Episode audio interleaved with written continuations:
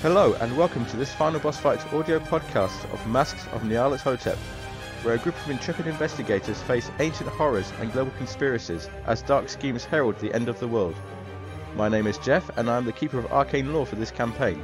So, without any further delay, let us begin.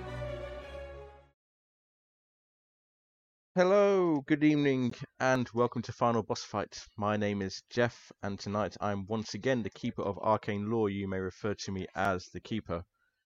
Bit of a reduced crowd tonight. Hopefully, um, Brian will be joining us very shortly. Um, Kieran's currently having some audio issues, but hopefully he'll be with us shortly. But I am joined by Patrick. Hello, everybody. I'm Patrick, and I'm playing Gideon Faust, phot- photographic pioneer and increasingly deranged conspiracy theorist. Has Gideon actually succeeded in taking a photo yet? No, not really. uh, only not of anything alive, I think. Hmm. Oh, he did take a photo of a swirling, smoky face in the interim, so that was fun. but Um, and we are joined by Robin. Hiya. And who are you playing tonight? Uh, I'm going to be playing Flintlock tonight. Um, big game hunter. With Uh, his big with his big gun, Loretta. Aye. And Greta, his piece on the side, which is a pistol. Very good, very good. Um, how are you? It's been a while. Um, well, not it's been a while since the last time we played. Because last time we played was last August. But yeah, it's been a while since we've been in the Masanyala Hotep main campaign. How are- how have you been, guys? Yeah, been okay. Just oh, plodding on, to be fair. Um, How about you? I've been good. I've been good. Um, not enjoyed the warm weather very much. I'm very glad the weather is broken a bit now. So Yeah, yeah, it ha- has been hot the last couple of days or so. been pretty brutal. But hopefully the temperature is going to come down and we'll have the proper October weather. We're not Um, into October yet, though. We're not into October yet, no, but it's coming up very shortly. Don't know where the year's gone. Mm. Always goes really quickly. Does always go really quickly, yes. Um,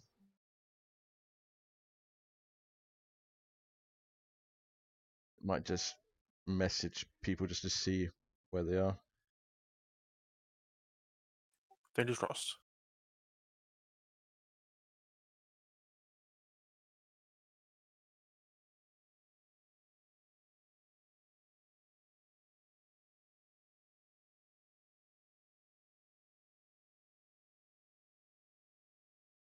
Okay, well, I can give a quick recap of where we what happened last time. So, we now in the year 1925, and last time we were together, um, you guys were fulfilling a dying man's wish, I believe, was the original idea. Um, he sent you out to this farmhouse near Arkham, where he said he had some unfinished business, and then um, you went there. And what happened? Tell tell us about what happened there. We were attacked by zombies and a bear, weren't we? And uh, yes, and also a, uh, a a raccoon corpse that was collected for, I think, Dinner. planning to eat it. Yes, dinner that decided to uh, bite back. Yes, I'd forgotten about that. that was quite funny. And there was a big smoke monster that tried to entice one of your party into freeing it. Yes, hmm that thing, which was mostly just terrifying. and the poor vagrant who um, regretted his life choices. Mm, yeah, uh, the, the uh, the I guess serial killer. We don't really know what that guy's deal was. He was just a homeless person who just like you know wanted a place to stay, a safe place to stay. I don't damn. remember him. Oh, w- w- we shot him in the basement. Remember? Oh, yes. Yes. Tried Yeah. to with a chair leg and you shot him in the leg and he That, kind of bled that, out. that that poor poor sod. You shouldn't have attacked me with a chair leg. It was self defense, Your Honor. Brilliant. A self defense of like five armed men against a single homeless guy. Well, you managed Even to. the, even the most general court in the most loosely, the most loose of states would not acquit us. I think. Well, we are um, now two years later. It's January 1925. What have your characters been up to for the last couple of years? How, how have you spent the last couple of years since you were last together, or last um, on a Um, on an adventure? Probably trying to avoid society. Gone really into the sticks of uh it's Peru he's from, isn't it? It is, yes, Lima, near Lima. Yeah. You've gone right into the countryside. Middle of nowhere. Basically try to be as hard as possible to find. And yet, once again, a telegram has found him. Don't, don't know how it does it. The postal service Peru must be really, really on on form. yes, considering he didn't tell anyone where he was going either. Oh, that's never stopped the U.S. Postal Service. um, Patrick, how's Gideon Faust been doing? Gideon's been doing okay. He's been able to uh, continue his sort of uh, mainstream career of photography, photographic Hmm. art. You know, been able to get a few sort of small, uh, small shows, small shows, some private, uh, some private studio appointments, that sort of thing. He's still like relatively well off.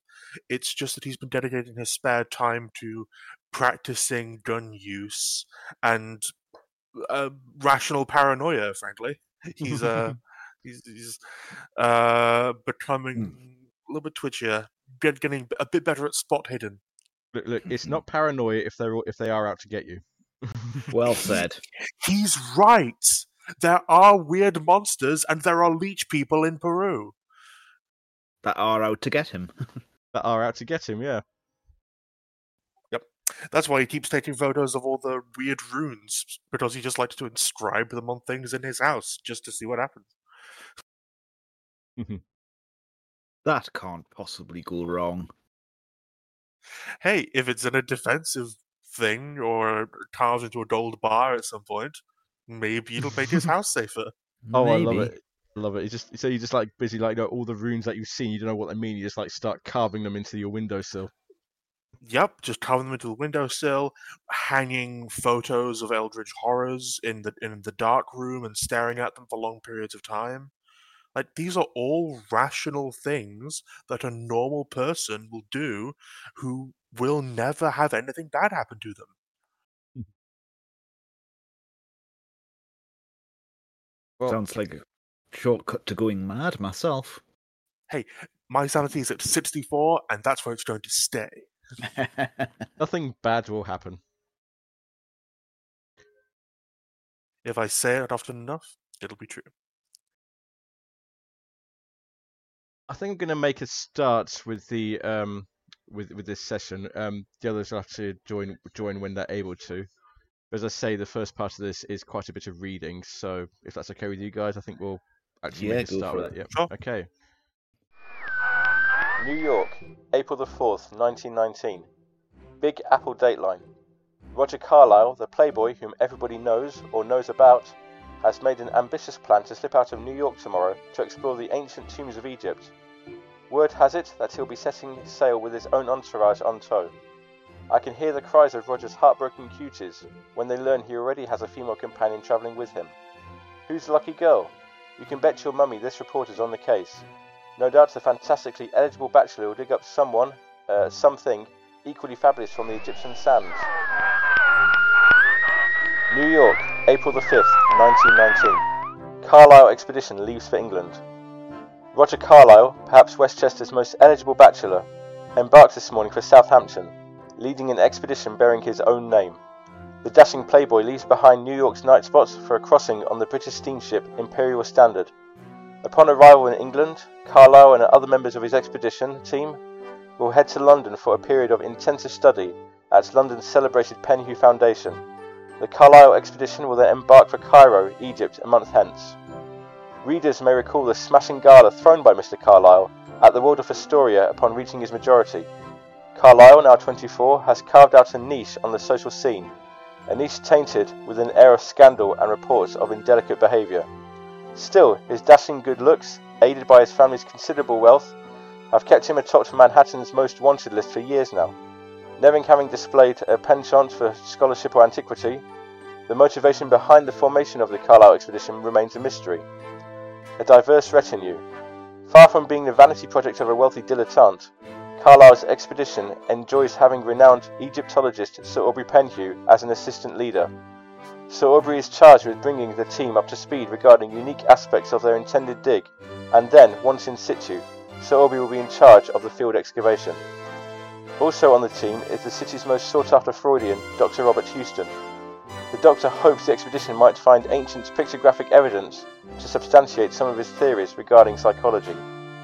Miss Hypatia Masters, a friend of Mr. Carlyle's, will serve as the team's photographer and archivist. Mr. Jack Brady, formerly of the United States Marine Corps, accompanies the group as a security consultant and general factotum. Mr. Carlyle confirmed that his expedition may bring on additional members predicated on their availability and expertise as his team makes its way from London to Cairo. There's no doubt that with Carlyle's leadership, the expedition will cut a dashing figure as they cross the sands of the wind-blown Sahara in search of knowledge.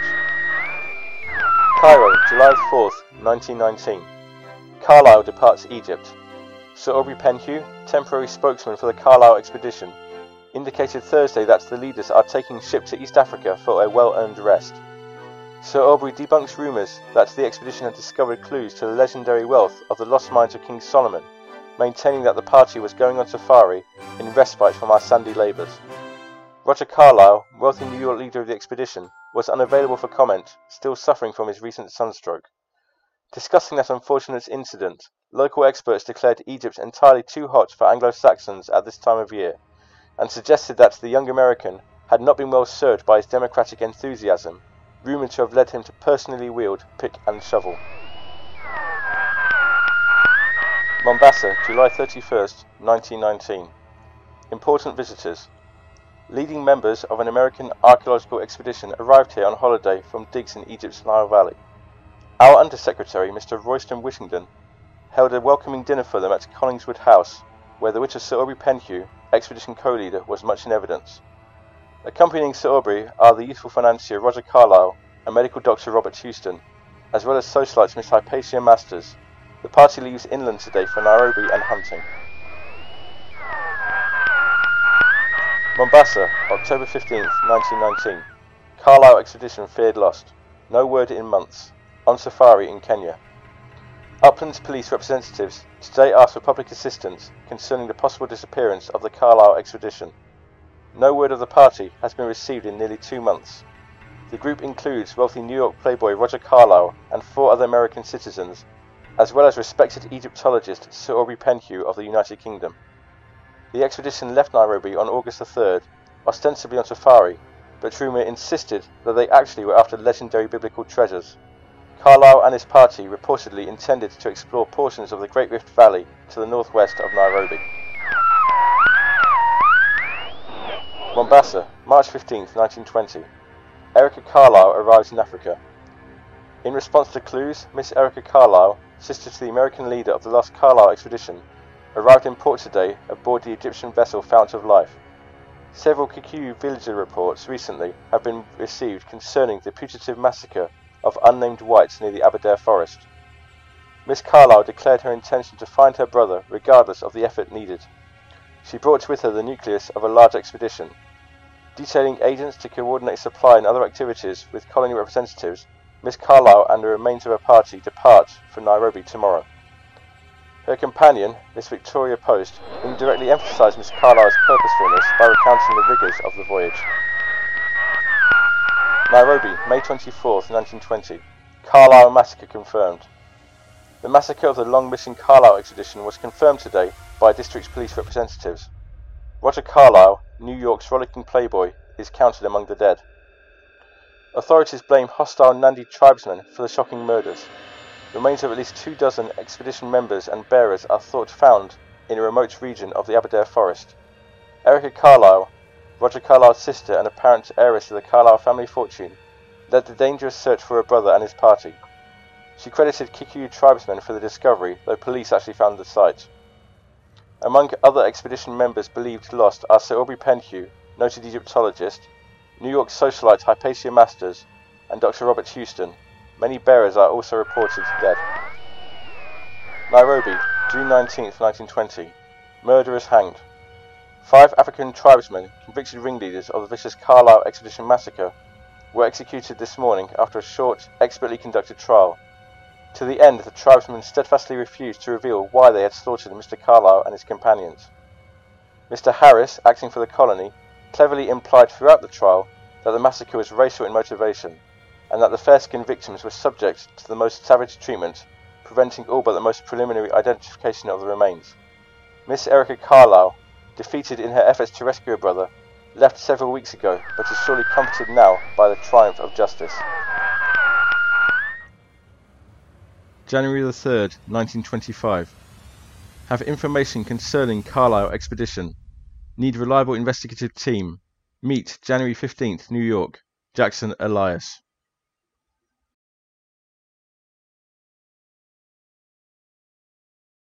Okay, I So- was looking forward to a, a, a lovely outing in the uh, in the in the in, in the in the desert, but no. Hmm. Maybe Well- it's better we missed that one.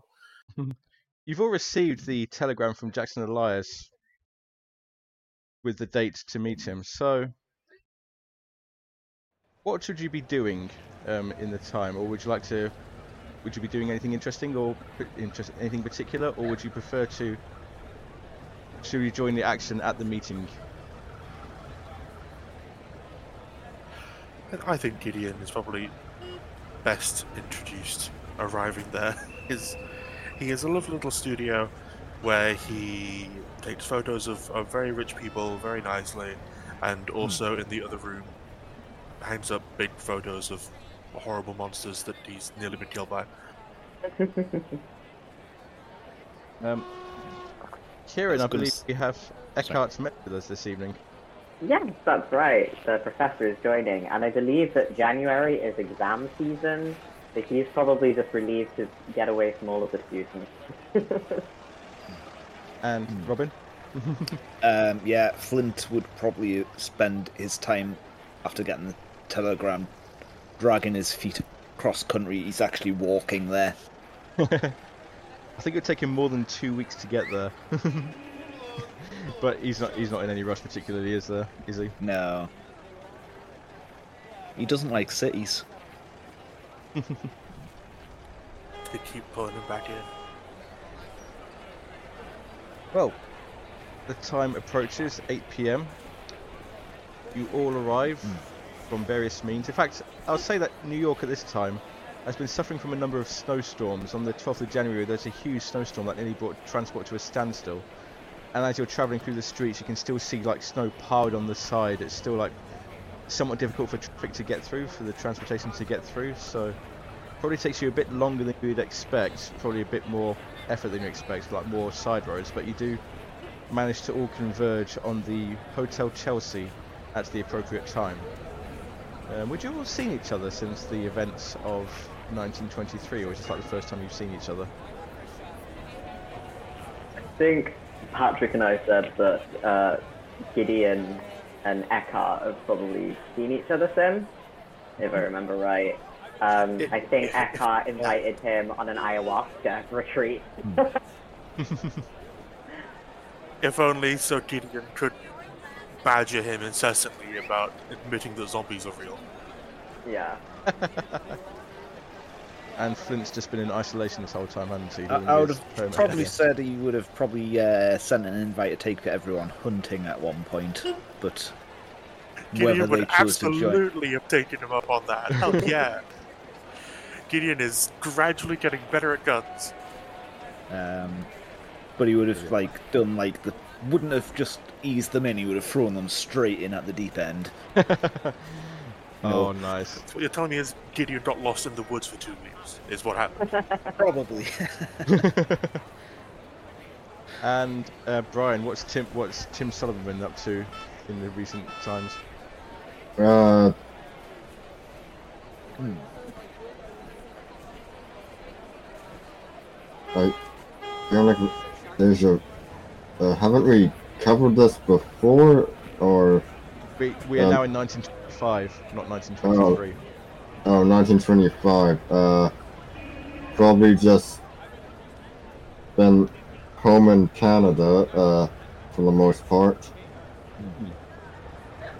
Uh, not a much, not much to really haven't be included in a historical event rise. And um, Denver Smith is, well, Ben is not with us this evening, so we'll have to find out about Denver Smith on a later occasion. However, the time approaches, you'll make your way to the Hotel Chase. Ch- Hot- I can speak. Hotel Chelsea. Make your way up the stairs to room 410, Jackson Elias's room, as he specified in the telegram. You're standing outside the door. What would you like to do? Flint would just try and open it. He doesn't knock, he just tries and opens it. Um, the door is locked. Hmm. Flint, as you're trying to open the door, can you make me a listen roll, please?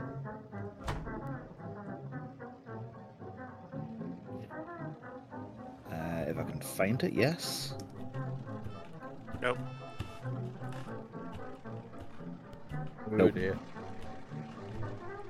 You don't hear anything from inside.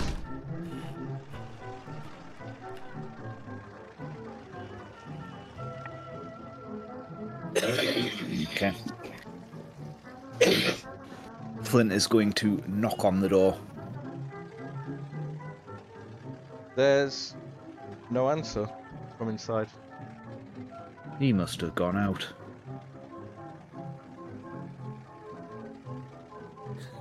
This is the time that he said. How? That doesn't seem likely. He's. D- despite his many, many failings, Jackson has always been punctual. Perhaps it, is, it would be worth um, going down to the front desk and asking if they've seen him uh, coming or going.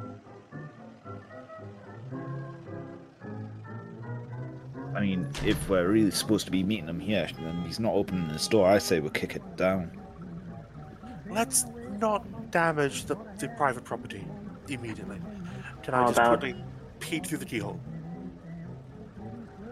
Yes, make me a spot hidden, please. Watch out. I forgot they didn't have magnetic cards. Yeah, tw- 1925. Everyone's looking at you. you peek through the keyhole. You can't make out fully what it is, but you do see movement inside. You do see something moving around inside. We know you're in there. We're just going to get in another way. Possibly No the answer. most sinister I think you could have said. Um, Gideon, can you make me a listen roll, please? Uh,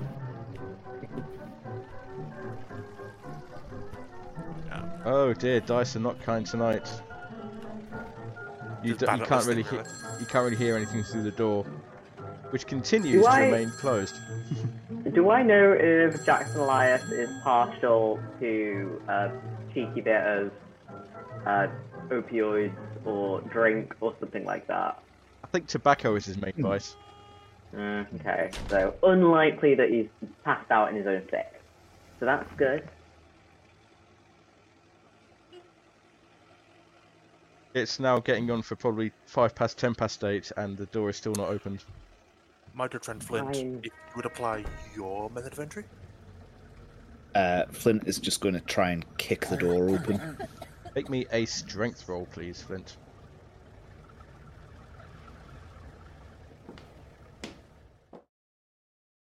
You kick down the door, and several things immediately grab your attention. You see that the first thing you see is that, well, not the first thing, but you see that the room is turned over, completely ransacked. But that's not the first thing that grabs your attention. You Mhm. see the window is open. You can hear the car horns from out in the street. The window is wide open, leading to the fire escape. That is not the first thing that grabs your attention. You see three people in the room, two of African descent, one of um, native New Yorker, both wearing headbands with strange leather thongs coming down from their um, from from the headband, stopping to turn to look at you one of them halfway out the window, but that is not the first thing that catches your attention. No, the first thing that catches your attention, it lying on the bed, is the dead body of Jackson Elias. No. The two people in the room and one coming out the window, two of them turn to you and draw knives. We're going to go into some combat. Oh my god! It has taken such a horrible turn instantly. so, let's see who is going first. Did any of you have weapons drawn when you went in? No, Probably not. we, So we're gonna we be- Don't, we don't have absolute lunatic Denver Smith with us. So we're gonna get, we're gonna be at normal initiative. Um, you don't need to roll. I just yeah, I just need to know what your initiative scores are. Yeah, I put mine in chat. Cool. Thank you very much. It's the dexterity, isn't it? It is a dexterity. Yeah. Uh, mine's 75. Cool. Very good. Uh, mine is 40. I found the button that adds it automatically. nice. It's in you just- combat. If you go to the combat tab, there's a button that says just add your dex to tracker. Mm-hmm. Just skip these guys open. Flintlock is at at 75. It is a nice button, that is. I'll be honest. I didn't even know about that one.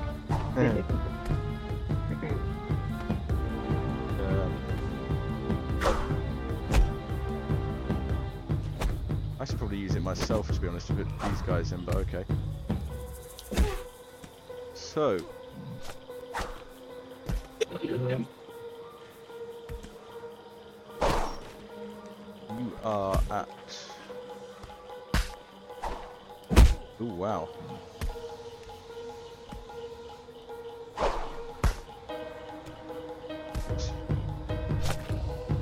You're very dexterous, and you not as dexterous, but still fairly dexterous.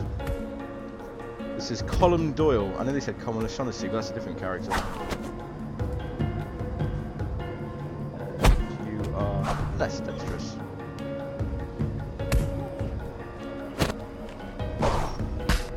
So putting all of that into descending order. I'm going to leave Denver off it for now. One of the cultists, as Flint, you are first to door, is going to slash at you with his knife. You have the choice of either dodging or fighting back. I'm going to try and dodge that, I think. Okay. Um, let's see what we have. So, can you make me a dodge roll, please? Hell yes! Oh. Wow. It's almost like time slows down, and this like knife just like swings lazily over your head. Mhm. You just like imme- immediately dodge. I'm, I'm going to say you can actually get a hit in for that. So roll me a d3 Um, plus Yeah, uh, roll a d3 was that? d3 plus if you've got a damage bonus, probably a d4. I think you've got that. If you have a damage bonus in your combat tab. 1d3, no damage bonuses by the looks of it. I thought you did. Um, okay, so roll me a d3. Am I the only one in the party with a damage bonus? I thought I'm a had skinny damage little bonus. nerd. Not that I can see. I thought of all the people, Flint would have had a damage bonus. No, you do have a damage I bonus. guess It's you, one you d for four. extra. In your co- in your in your um, combat tab, you've got the, like the top row. You've got dodge, build, and it says damage bonus. Oh, yeah, okay. So one d4 on top of that. Hey! There we go. Four points of damage to this guy. But he is in fact he's um, trying to as you do you catch him. He's trying to head to the window. And it is your turn next. Um, I want to block his way to the window. Okay. Um, I'm going to pull out my gun. Which gun? actually. Uh, probably because we're in um, confined area, Greta. Okay. Um, but I'm going to try and. Uh, I want to just pistol whip him with it. Okay. Make me a fighting brawl. Make me the fighting brawl roll, and we call it a one d six, though it's a club. Ooh, he is going to try and fight back on that actually. Yeah, he scores a hard success, so he is going to catch your, basically catch your wrist with his knife. Um, let's get does so. All my dice are flying everywhere. Um, that would be four points of slashing damage. Slashing damage. Four points of damage against you, Flint. Ow! Yeah, it's brutal in this game. Uh, nine, isn't it? Uh, minus four. Yep. Um, the, the New Yorker native looking one is going to shout at them, Come on, we haven't got time, come on, the car's waiting, and he's going to leg it down the fire escape. Gideon, it is your turn.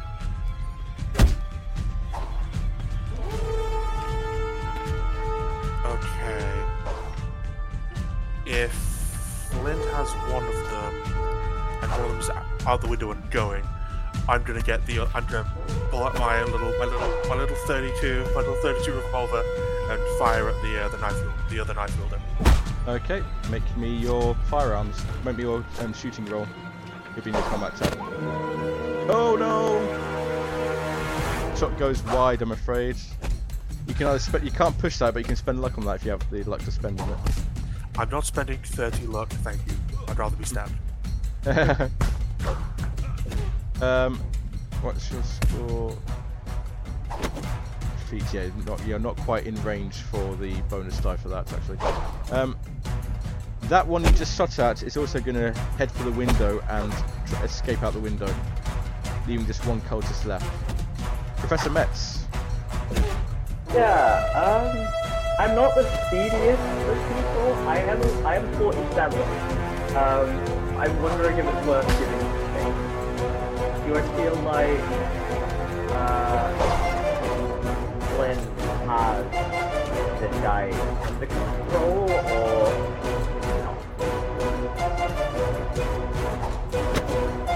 That's a question for you to answer, I'm afraid. uh, I'm more asking, uh, Flint himself. Um, I think from what you could see, it's probably quite even between the two of them. Okay, in that case, I will. Yeah, you pulled out. I'm gonna go. I'm gonna try and grab that cultist by like the arm, and, like try and like twist it up behind his back and just sort of like push him to the floor. So that's Okay. roll, roll, definitely. Okay, we'll call that a um, a maneuver, and um, I need to check something very quickly. What's your build?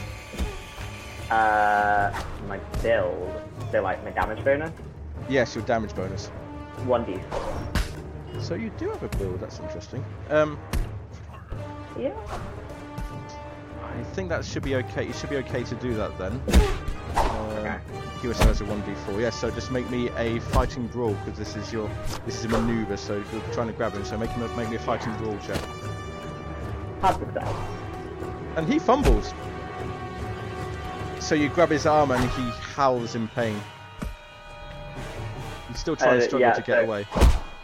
So yeah, is it is it okay to sort of like, I guess like get him on his knees?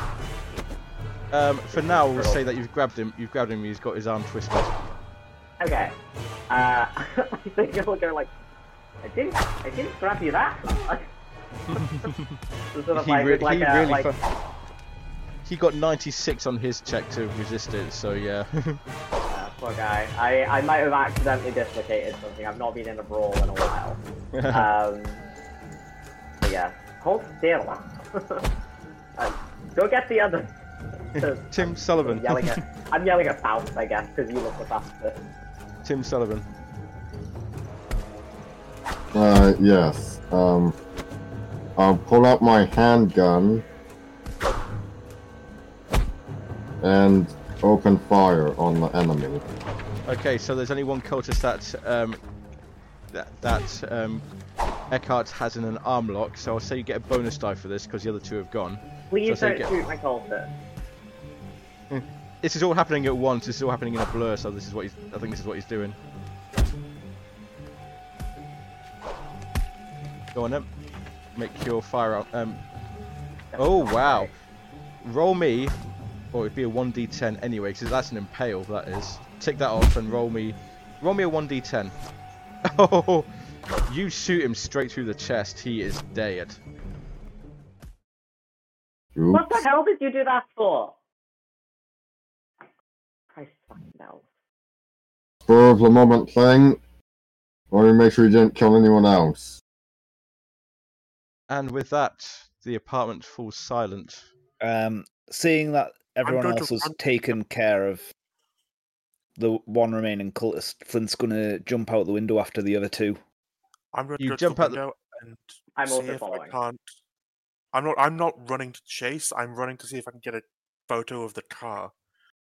Yeah, you get you get there just in time to see the car s- a car speeding off. It's a black car. Um, it is. It is. It is. It is.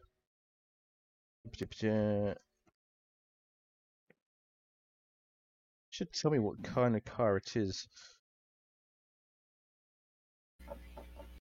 Uh, bear with me one moment. It doesn't say. Um, it should say. Give me something. All you can see is that all you can really see is that it's a black car from this distance. You can't really make out many more details than that. Um, do you want to make me a photography roll, please? If you're going to try and take a really photo of it, yeah, make me a photography roll. I will need a hard success. Oh, never mind. Extreme success. I know my shit. You managed to get a picture of the car, and you can just like make out the number plate. Just about make out the number plate on it. Probably like the last character is obscured, but yes, you you now have a picture of it. However, Beautiful. the whole place falls silent and you're left alone in this room 410 turned over with the body of jackson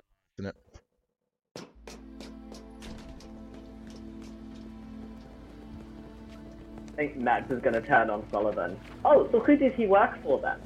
Since you apparently know already.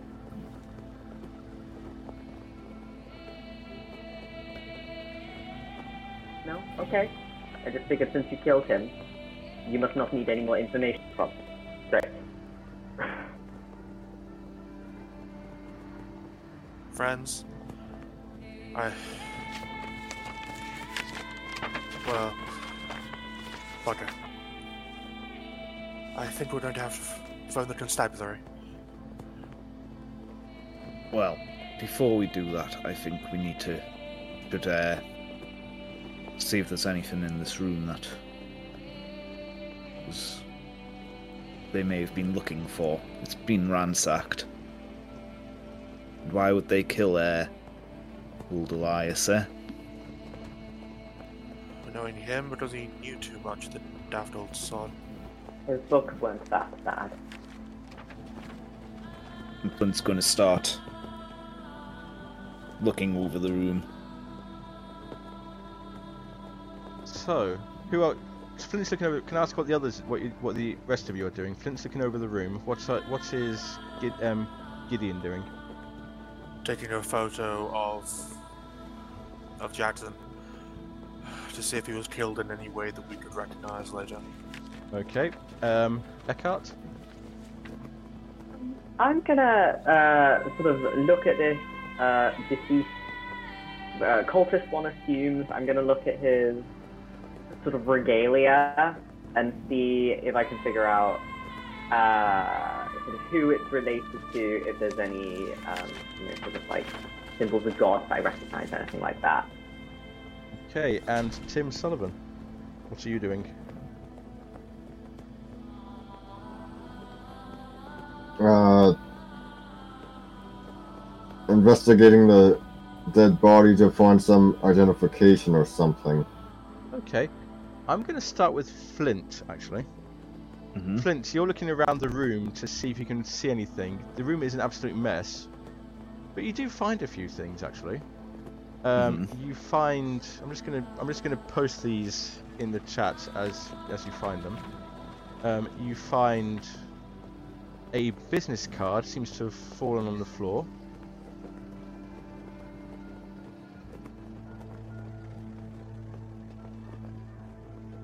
But Emerson Imports, given the address, and on the back is written in hand, Silas N'Kwane.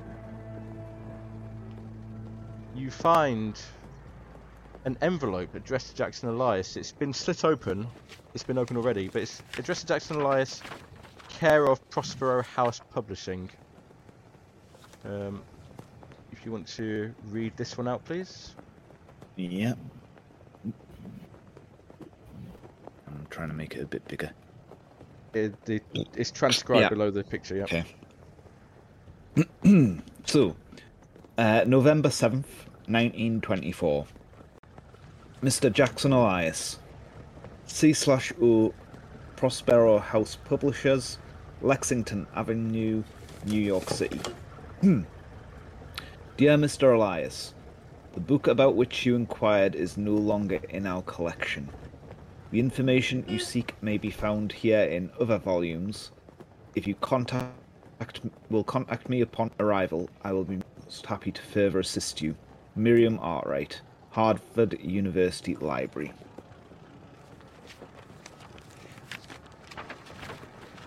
Tim, you're searching the dead body. You look in his pockets, in his in his jacket pockets, and you find some other things that he seems to have taken. You find a business card for the Penhew Foundation in London. Edward Gavigan, director. You find a letter uh, would you care to read this one out, please, um, Tim? If you can't read, it's handwritten, but the text is written underneath it as well. Cairo, Egypt, March 3rd, 1919. Mr. Roger Carlyle, Carlyle House, Briarcliff Manor, New York. Dear Mr. Carlyle, your lawyer informed me that you seek certain knowledge on this land in its distant past, and I believe I can aid you in this regard. Inquiries in the old quarter have identified one Faraz That's Najar, Najar in the street of Jackals, who claims to be in possession of singular curios which he believes will be of great interest to you. He is prepared to part with these items if a suitable price can be agreed upon, and I shall endeavor to make sure that matters are arranged to your satisfaction. Yours, M. Warren Besart. And finally, you find about this person a photograph.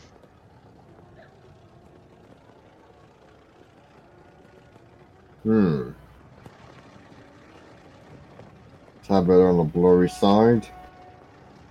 If you click on it, you can zoom in a bit. Hmm.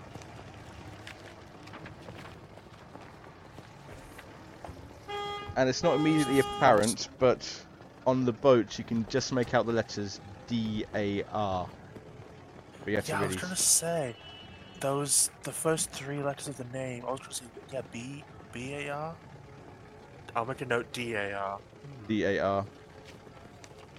Registered in Britain, or at least British Egypt. Is it Egypt though? It's hard to say. Looks a bit farther No. east. That looks like New York. That ship has come to New York.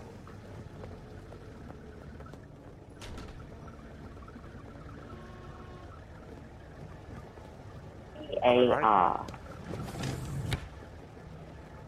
D A R the the Dar something. Uh, G-Lane? Let's, Why let's is not list the first thing that comes into my head? let's not list every word beginning with DAR. we could be here for hours. While you're pondering that, Gideon, I will take the extreme success um, to apply to this one as well. You take a picture of Jackson Elias's body And as you do so, you notice, well, very obviously, you notice that his stomach has been ripped open, and looks like things have been, organs have been removed from his stomach. But then, when you're taking your photo, you see his head. I must warn you, this one is quite graphic.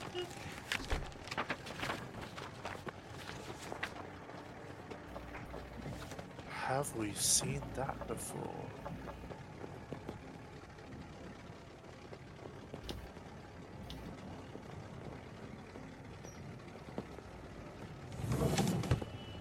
We love a little bit of forehead branding. Have you seen it before? I was going to say it looks vaguely familiar, but I can't think where from. Is that Um, the same symbol that was carved onto the gentleman who was killed in Louisiana? No, but it's um, but, but you know they both had things carved into their temples, so Yeah. that's what we're thinking of. I They will say, varying places to carve things. I will say, in fact, it is very similar to that symbol. Ah,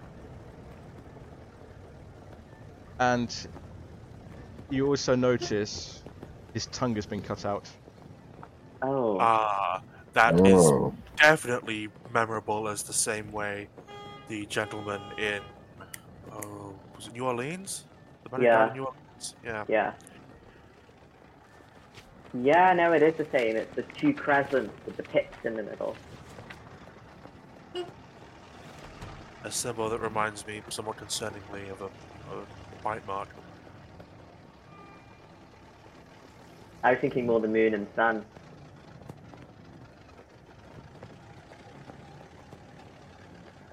So, over to you. What would you like to do? Um, can I do some roll to look at this guy's regalia, like I said? Yes, make me. Um, ooh, this would be. Well, make me an occult roll. Yeah, I'm happy to do that. Oof, no, that's not going to do it. Can I push it? You can push it. You can push it. How would I push it? How would you push it? Um, just like something about it seems familiar, but you can't quite put your finger on it. Um, Do, do you want to get real close to this horrible wound and risk your sanity? I think that. I think that sounds good. Does that sound good to you, Jeff? that sounds good. Yep. Hey, Yes. It's the headband with the strap of leather that gives it away. mm, Again, you remember your studies. Um, talking of the bloody tongue cult, based Yeah. in Kenya. But, hmm, yeah. Now it doesn't say it here, but I should really ask you all for a sanity roll for seeing the state of your friend. Fair- Fair enough. Hey, finally a success on the sanity. I'm so sane. and not. Tim Sullivan. Hmm? Uh, sanity please. So if you pass, take Nice. one sanity loss. If you fail, take one d4 sanity loss. This is your good friend. one. Dear four. Apparently, I didn't like him that much. Do you have met So- him? Jackson You have- I think you have, yeah. yeah. Yeah. Oh, good. So, now that we've come to that, what would you like to do? How would you like to proceed? Um, well, because a couple of gunshots would be fired off, Flint would probably be listening slash looking out for any signs of people approaching to investigate. Yeah, I'm gonna call. I'm gonna call the police. I'm gonna pick up. Do, do hotels have a phone this early on? I'd say yes, there'd be one down in reception. Mm. And as you go, um, I'm you, make my way downstairs to find the police. and there's a lot of talk like saying, "What's going on? We heard gunshots. What's happening? Is everything all right?" There's been an unfortunate incident. I am going to have to phone the police. Please don't go in, it's quite risky. You pick up the phone. Um, yeah, this is the police, New York Police Department. What do you want? What can we do for you? Is another Hello. drunk? Is another drunk driver? Uh, saw, I a saw somebody ritual crash murder, into a snowbank. Is- A murder, you say? Where? where? Yes. Uh, a murder and a robbery at the. I Hotel Chelsea. the The, I haven't forgotten. The Hotel Chelsea, room number bloody blah, Four one zero. We'll send some. four one zero. Yeah. We'll set. We'll send. We'll send someone right over. Um, stay where you are. Don't move. Phone goes Thank you very dead, much, and within a few seconds you hear sirens approaching. Um, Response times. two, and presently two uniformed officers enter, guns drawn. Nobody move! Nobody move! Where is it? What's happened? Where is it? Hello, officers. Uh, the perpetrator. Some, some of the perpetrators have escaped. One of the perpetrators was shot when we interrupted their robbery. Uh, if you'll just follow me, and I'm going to lead them upstairs to the uh, the the place where I hope we're no longer obviously rifling around for items. Um, they, f- two officers follow you up, and they're joined uh, within a few moments by a um, someone wearing a suit, um, like s- suit, um, jacket, fedora hat. I've got a picture of him actually, if I'm on it, if I'm here. Bear Oh, good. moment. A named NPC. What more do you want? Here he is. Introduces himself as Lieutenant Martin Poole of the New York Police Department.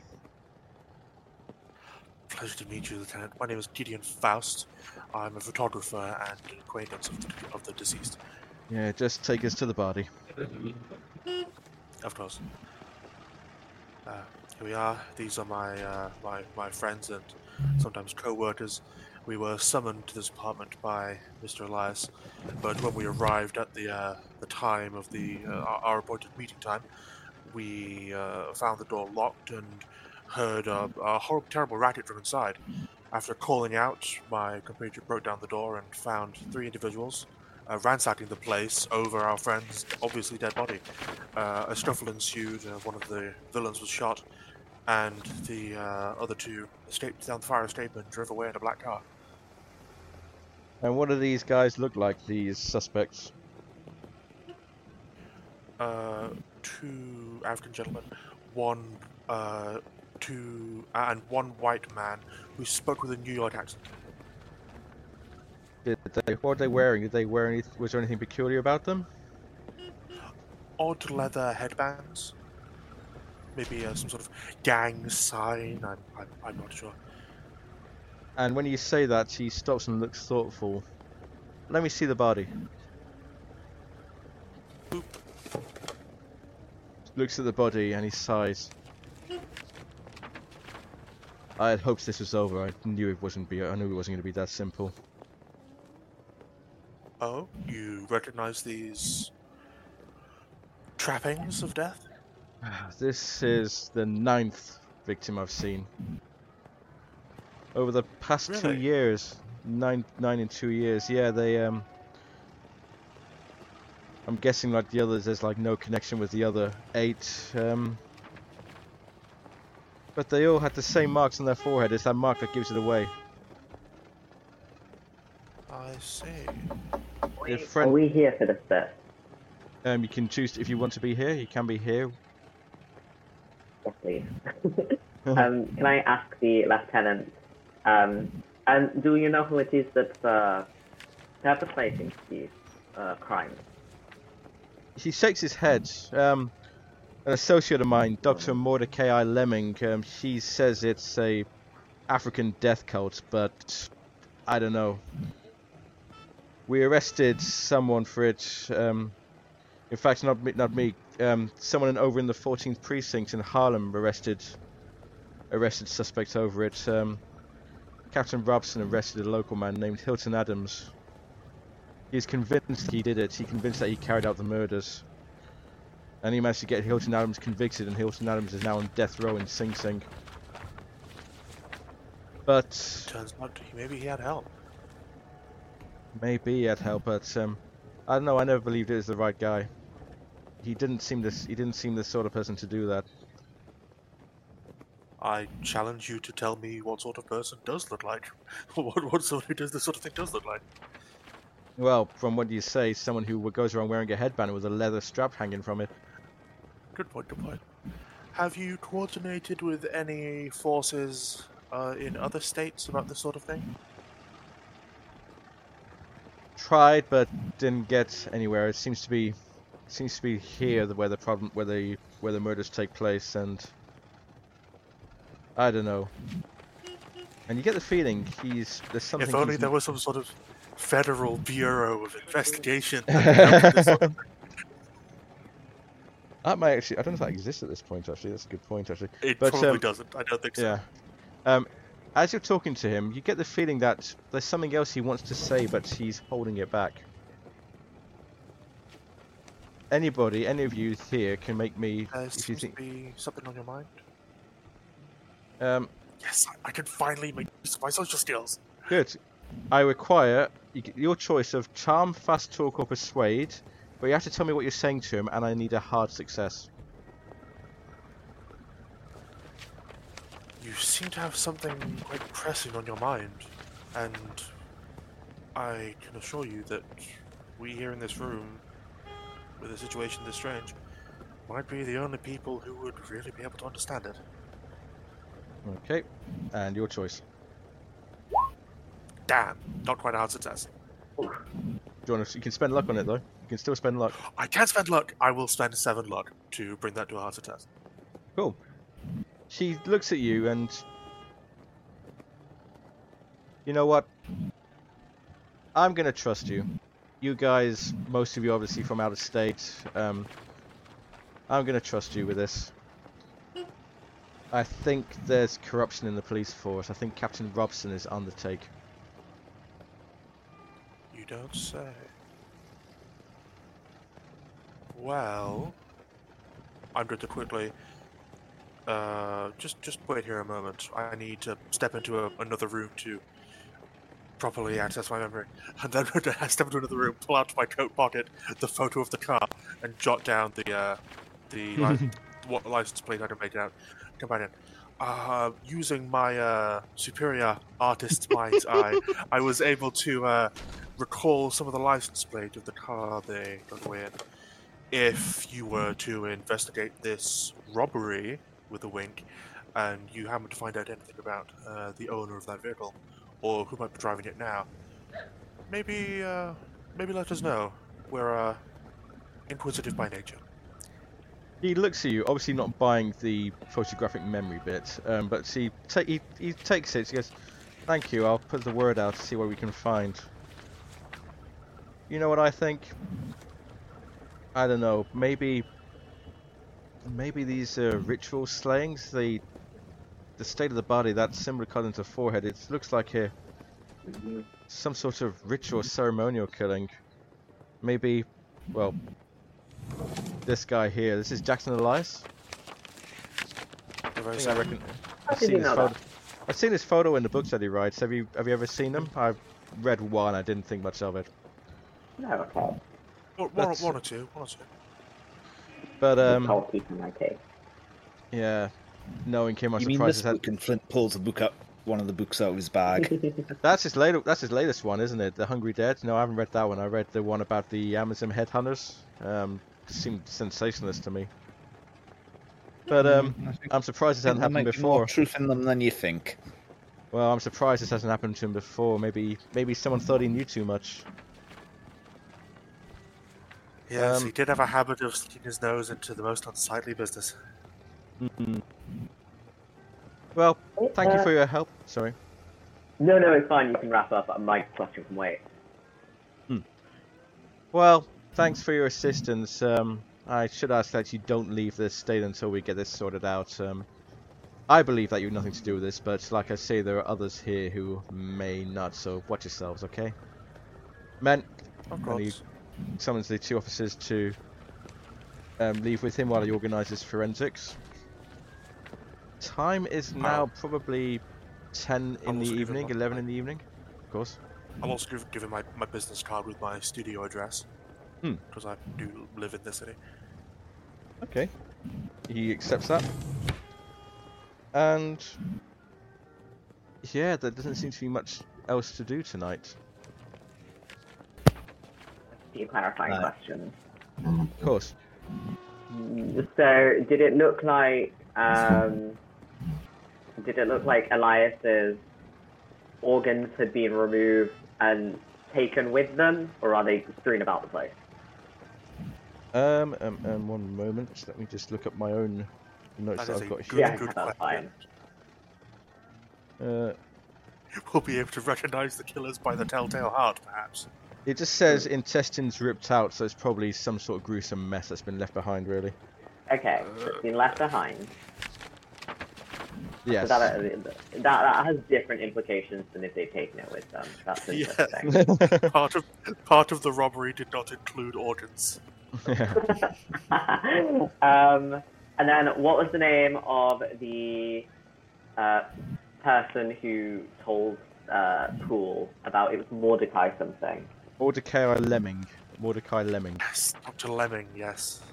Okay, right. Uh, Doctor Mordecai.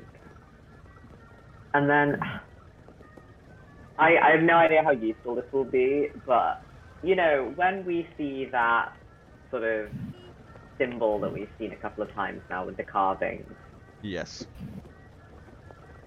When we see that from a Western point of view, obviously there's a few different things that we're going to think of. Like I say, I thought of like the moon and the sun. Patrick thought of something different.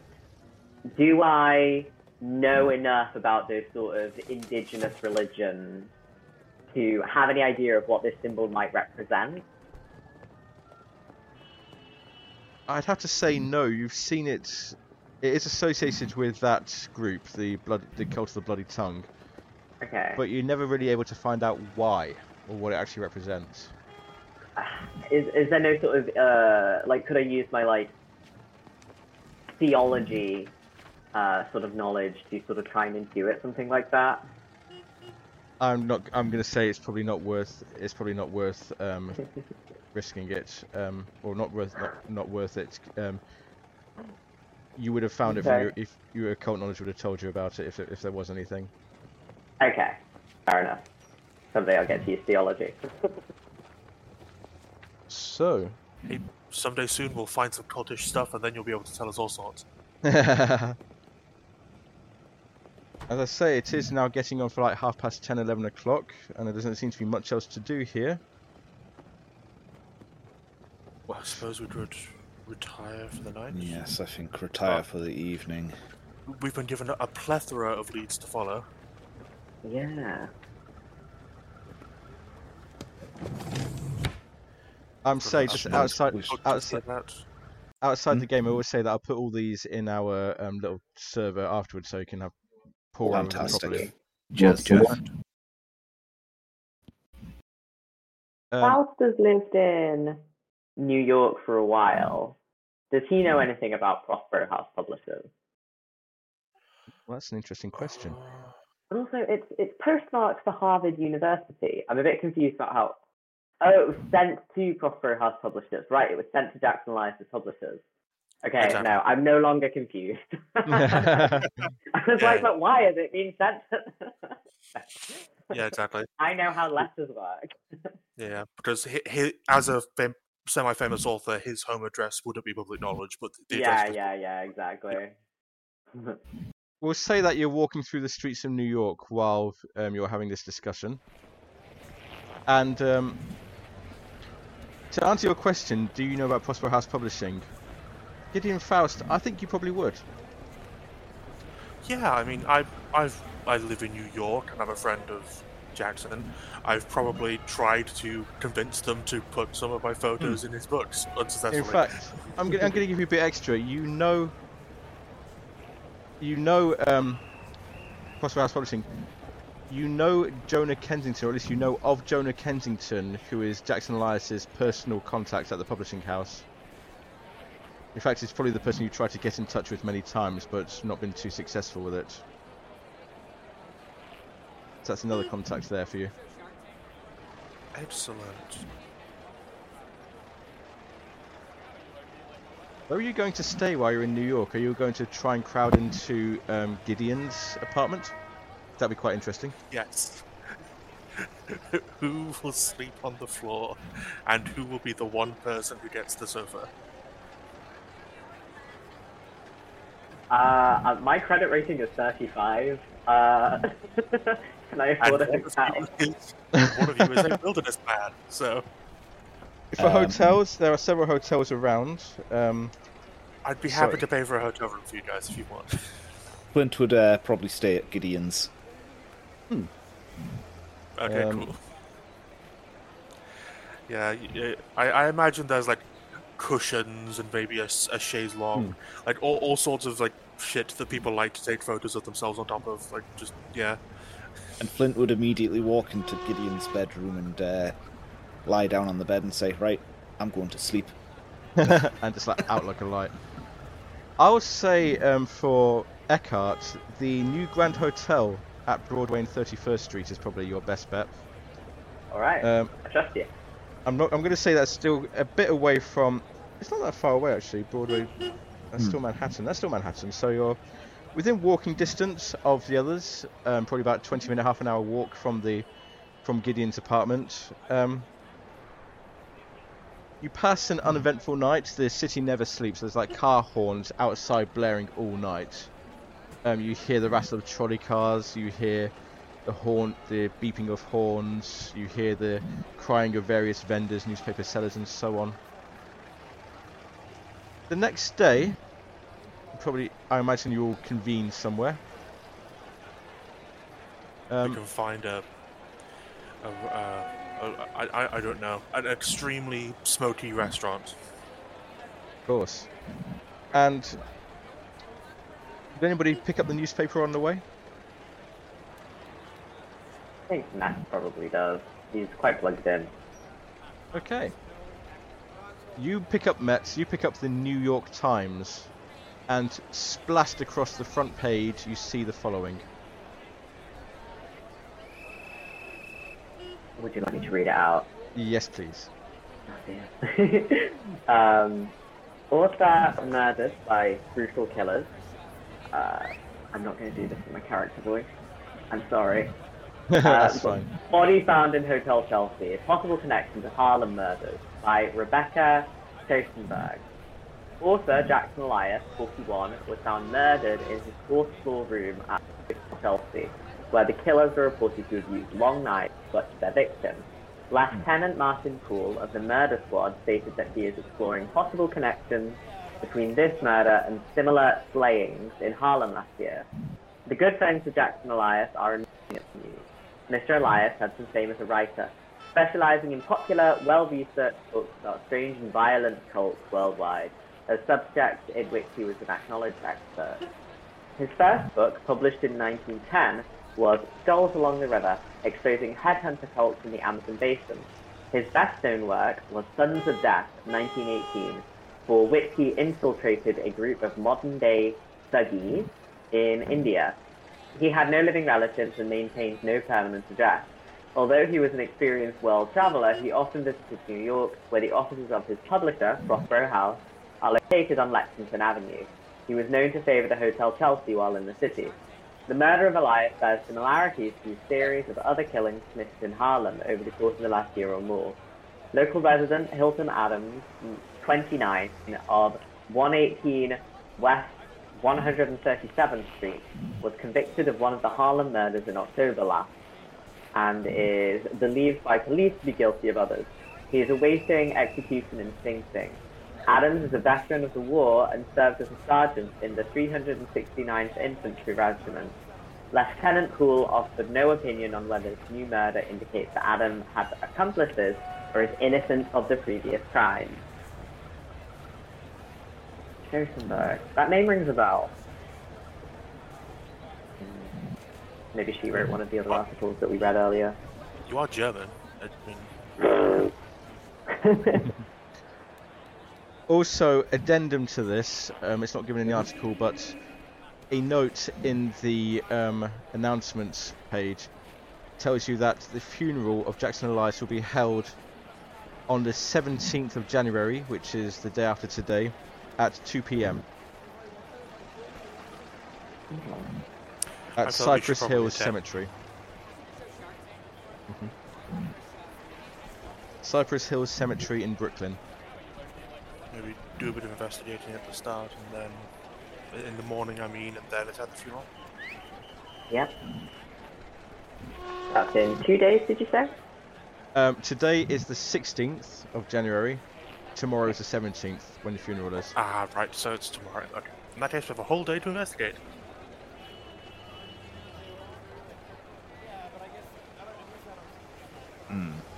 On that note, um, I believe you, t- you um, Gideon, you gave Martin Poole your address. Mhm. On your way out, down through the lobby, the concierge flags you down and gives you a tel- a note um, signed by Martin, signed by Lieutenant Poole, asking you to meet him at the precinct, precinct seven. Aha. That's kind of my first stop. I will Uh, I- go I with will- you. Exciting. Uh, we'll chat with the others, and they can perhaps talk to the uh, the university professor or something. I'm I'm not a. I don't get on well with academics, as we found out. Okay, so that is going to be Gideon and um, Flint to visit the police. Yes. What would you guys like Eckhart. to do? Eckhart and Tim, what will you be doing? Uh, my instinct was definitely to speak to Dr. Lemming. Very well. Um, shall we evenly split it? Tim, would you be happy to go with that as well? Yes. We shall start with. Um, we shall start with Gideon and Flint on the way to speak to Lieutenant Poole. He brings. You are shown in. The desk sergeant shows you into the office um, of Lieutenant Paul, and it's a somewhat chaotic one. There's filing cabinets. There's a desk. There's papers everywhere. He's obviously been worked all night. And he looks at you, up at you as he's coming and says, Ah, Mr. Faust, uh, Mr. Locke, um, gives you a bit of a strange look, Flint, because you're still wearing your jaguar skin poncho that you Yep. always wear. Yep. You're not carrying your Loretta around with you, are you, by any chance? No, I think I would have probably left it in uh, Gideon's house. Cool, cool, cool. Yes, they, they they don't like you bringing big, powerful guns from out of state. They like you to buy those here legally. Well, I did Ah. kind of consider bringing it, but then I thought, actually. hey ho. Well, um, do have some news for you, although I don't think it's news you want to hear. Um, I asked my men to check out that license plate um, you told me about. It belongs to an old black Hudson car. Um, it was seen. Um, we found a found a couple of neighbours who saw it driving out of the alleyway outside the hotel at about a little after 8 p.m., which kind of matches what you told me. And we found out that car was owned by a Thomas Witherspoon but um, he says it was stolen earlier the earlier that same evening. Um, he was parked on Lenox Avenue in Harlem. He said he was chatting to friends in his usual bar. Car was parked outside, and when he came out, the car was gone. I see. Does this Mr. Livingston, you said? Uh, Witherspoon. Does this Mr. Witherspoon have an address? Yeah, um, he lives in Harlem himself, actually. Um, he gives you the address for this Mr. Witherspoon. Well, then maybe we can say hello to him and offer him condolences on his lost automobile. Hmm. Still don't like those newfangled metallic horses. We've been around for quite some time. Uh, we, we, we all know that Flint doesn't trust anything that he can't carry into the woods with him. Indeed. Well, uh, thank you, thank you very much for this, uh, this piece of advice. Uh, will you be uh, attending the funeral tomorrow? Oh, of course not. You've got investigating to do. But, yeah, uh, I think it's we'll best be if I stay away. Yeah. Certainly, certainly. Uh, I wish you best of luck, and uh, I'll keep you appraised of our our own investigations. Thanks. I'd appreciate that. I'd appreciate that very much. No does. Have a good day, Lieutenant. Ah, you too. You too. Flint just grunts as he leaves. What a nice man. Hope we don't have. I hope we don't find his body soon. Hmm, hopefully not. But you know what things are like. Dead bodies have a habit of following us. Mm. It's more like we follow them. Everywhere we show up, they're already there. Hopefully these ones won't rise back up again. Fingers crossed. He still hasn't been buried yet, after all. It would mm. be just it would be just like Jackson Elias to cause problems for us in that vein even after death. Yeah. He seems to drag us all into trouble every single time. Mm-hmm. In death as he was in life. Rib in peace. Hmm. As you're oh. making your way out from the police station, we're going to turn to um, Eckhart and Tim. You can quite easily learn the address of Dr. Lemming, the Murray Hill Hotel, East 40th Street and Park Avenue.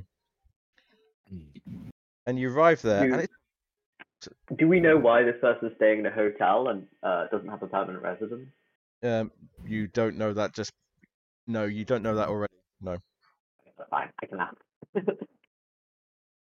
But you arrive at the hotel, and it's a very grand affair. There's a double stairway in the entrance leading up into a marble-lined reception hall. Um, and there's a polite clerk at the reception desk. Um, good, good morning, gentlemen. Um, how may I help you this morning? Are you looking for a room? No, we're hoping to speak to a uh, Dr. Mordecai Lemming. We were told that he was staying here. Would you happen to know if he is still in? I believe so. Um, let me check. Um, his key is not hung up here.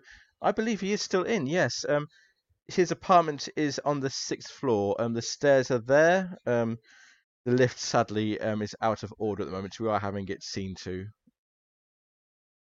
Okay, thank you. Um, if you wish to, I can I can try and call up Mr. Lemming to see if he's available for you.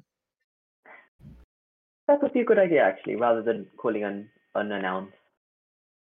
Of course, of course, of course. Um, one moment, please. And he lifts up the phone on his desk. Goes, um, uh, Doctor Lemming, I have two visitors to see you. Are you available? You are, yes. Oh, very good. I'll send them right up. Yes, you can. You can. You can go up now. Excellent, thank you. Should we, should we head upstairs? Yes. See, as a player, I'm like, why's the lift out of order? Because so it's weirdly funny. specific. Why bring that up? Because it's funny. Because I want to make you walk up the stairs. All six floors oh of them. Oh god, I only have I only have dexterity 45. it's gonna take me a while. Those knees are click- those knees are clicking. Oh God.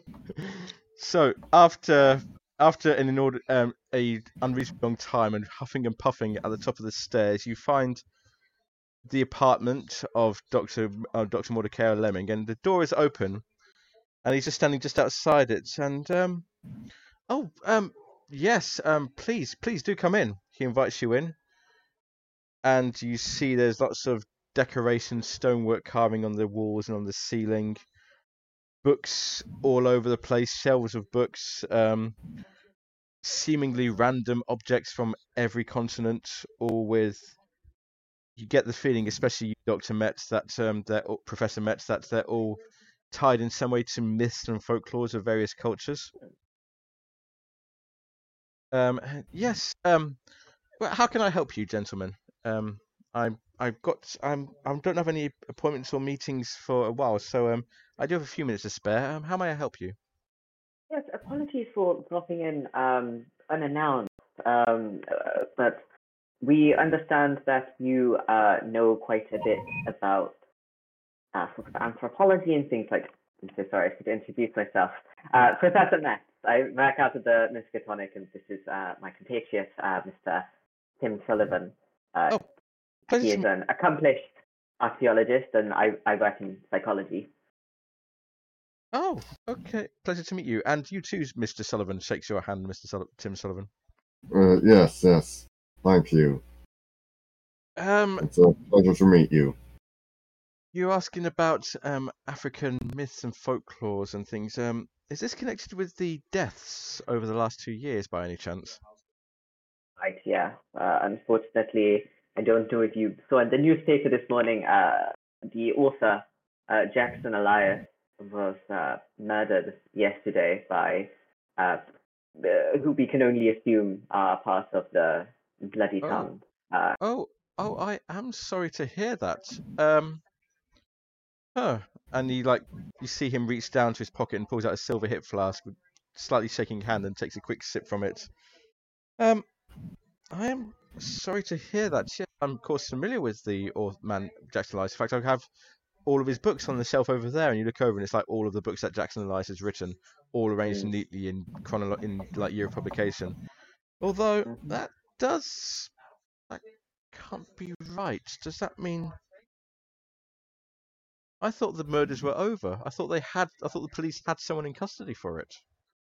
they do. Um, we're not entirely sure what this means for the. Um, I don't remember the name of the guy who they arrested. I'm sorry.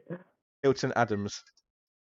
Yes, that's right. I, I don't know what this says about uh, Mr. Adams' innocence, but perhaps they were accomplices. I, I can't say. Oh, um, maybe, maybe, or maybe they do have the wrong man. This is most troubling. I hope we don't see more of this. Um, I'm sorry. I wish I could be of more help. Um, although, if you are interested in African folklore, as you've said, um, I do know someone you might be interested in talking to. There's a there's a place in Harlem um, that sends me a lot of these um, these these artifacts, these curios. It's a place called the Juju House. Um, it uh, specializes in um, fetishes and um, art, cult artifacts from from Africa and from other places. Yes, maybe maybe you need to speak to the proprietor, uh, Mr. Silas N'Kwane. He'll be able to help you. Oh, yes. Uh, we we know that name. We know that name from any um connection to Emerson Imports. Um, Emerson Imports. Um, I've not heard the name, although my dealings with the with the Juju House are purely business. Um, I mainly buy things from them. That's as far as my that's as far as my involvement goes. Um, mm, I imagine it's possible that's where they get some of their um their items from, importing bring them into New York. Could be them, could be anybody else. Um, yeah, sorry, I don't think I'd be more helpful for, on that front. Oh no, that's uh, you've been most helpful. Thank you. Yes, t- tell him tell him I sent you, and he'll probably give you a, a discount if you end up buying anything. Okay, thank you. Can I can I get like a psychology roll on this guy? Uh, less to see if he's lying, because I don't think he is. Yes, but please more this- sort of, you know, you said his hands were shaking. You said that um, he took a nip from a hip flask. Are we dealing with somebody of a generally nervous disposition? Uh, is this, you know, somebody who's been through trauma? Uh, that sort of thing. Make me a psychology roll. Yeah, make me a psychology roll. will try. oh. As far as you can tell, he is exactly as as transparent as um as as honest as he appears to be. Um, he he's he is happy with his business arrangements with the Juju House. Um, he doesn't believe there's anything more to it. Um, make me a luck roll. One of you. Who's got the lowest luck? A 60. Tim, what's your luck? Um.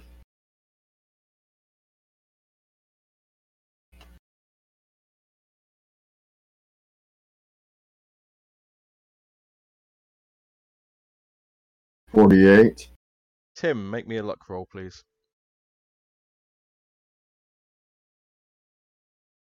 You turn to leave, but it seems that Dr. Lemming is happy to have visitors and he just starts, like, you know, talking about everything.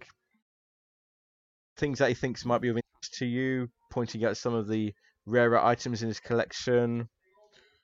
Um, starts talking about various subjects Africa, Egypt, Kenya. You can't get away. He would stay. He would stand there all all day if he could, talking to you. You can't get away easily. It takes you some time before you're finally able to say your make your excuses and great leave as graciously as you can. I think Matt's is probably like all in. I think it's probably Sullivan's failed roll was trying to get Matt to take the hint that he wanted to go. And so that brings us to midday in the afternoon. If you wish to, we mm-hmm. can skip some parts of the day if you want to fast forward to other parts of the day, but that's entirely up to you. Unless there's anything you would like to do for mm-hmm. the rest of today and the the afternoon and the evening. I think we're Oh. still not still not leads. yeah.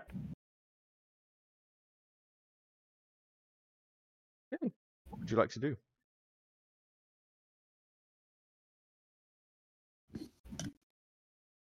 We phone Harvard University. Yes. Yes, you can. Let's order there. Shall I do the phoning? Since I just want to like call up and ask and be like, hey, what books was Jackson Elias inquiring after? Okay. Um. Hello, Harvard University Widener Library. Um, how may I help you? Hello, um, I'm a Professor Eckhart Metz. I work out at Miskatonic. I was following up um, on some work that a colleague of mine started um, back in November, if you if you remember. Um, a Jackson Elias was asking after some uh, specific books in your collection. Um, I was wondering if you might be able to to to give me a list of what those were. Could you hold the line, please, caller? I'll um I'll find the um I'll find Miss Atwright. I believe she'll be able to help you. Thank you. Line goes quiet for a few moments, and then goes, "Hello, um, this is Miriam Atwright speaking. Um, whom am I speaking to?" Hello, um, I'm Professor Eckhart Metz. I work out of the Miskatonic University. I was hoping to follow up on some work that a colleague of mine has been doing. Oh, of course, of course. And um, which colleague would that be? We get so many people here asking for reference texts. Um, who would that be? Or uh, Mr. Jackson Elias, he works out of um, Prospero House Publishers in New York. Oh, I do remember Mr. Elias. Um, did I read that he was killed tragically? Yes, unfortunately, that is the case. I am sorry to hear that. Um, let me see. Let me see. It was a few months ago. Um, in Yes. November. November, of course. Yes. Let me just check. Yes. Um, Mr. Elias was after a book called Africa's Dark Sects. He asked if we had it in our library. Um, I sent the letter to tell him that we didn't have it. Um, but um, yeah, it disappeared um, from our library a few months ago, back in August. Sorry, was that Africa's Dark Sect? Africa's Dark Sects. Sect. Okay. Yes, yes, not not not the not the word. A word that is important to pronounce correctly. It is a hard word to say. It is a horrible word to say. Um, So it was What? stolen last August. Which word? Sect. S E C T. Sect. Sect. Sect. Yes. Sect. Yeah, plural plural thereof. But plural, yeah. Sect. Exactly. Um, so, um, yes. Um, well, between you and me, um, it's strange. Um, just one day the book simply vanished. Um, I went into the collection and there's this horrible smell, this unspeakable odor in the collection, and the book was gone. No sign of any break-in. Nothing was disturbed around it. The book was just gone. Was it in your uh, restricted section? Oh, we are not the Orne Library at Miskatonic. We do not have a restricted section like they do, but um, Oh. it was very secure. Yes, um, it was in a very secure part of the library, and um, yes, it just disappeared without trace. Hmm. What did that smell? What was it like? Was it um, sort of sulfuric, uh, irony? It's hard to describe the smell. It was a while ago, and it was just horrible, just like wrong. Just- just- Understandable. Thank you. of course, if there's Well, anything else, uh, if there's anything else we can do, please, please let us know. sorry, thank you for your time. Right, Thank you. Have a nice day. You too. Bye bye. Click. Well, she was lovely.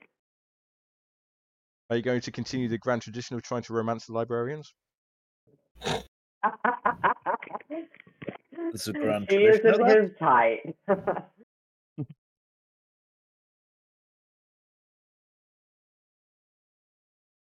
Is there anything else you would like to do on the 16th?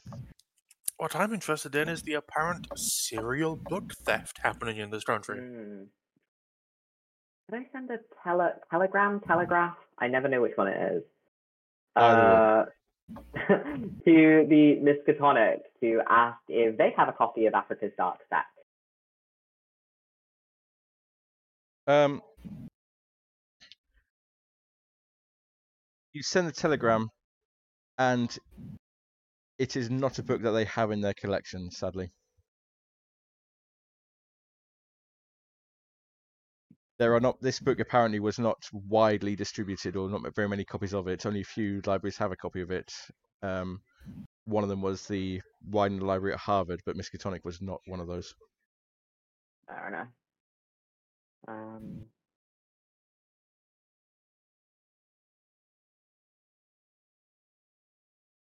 Is it worth going and investigating this stolen car any further?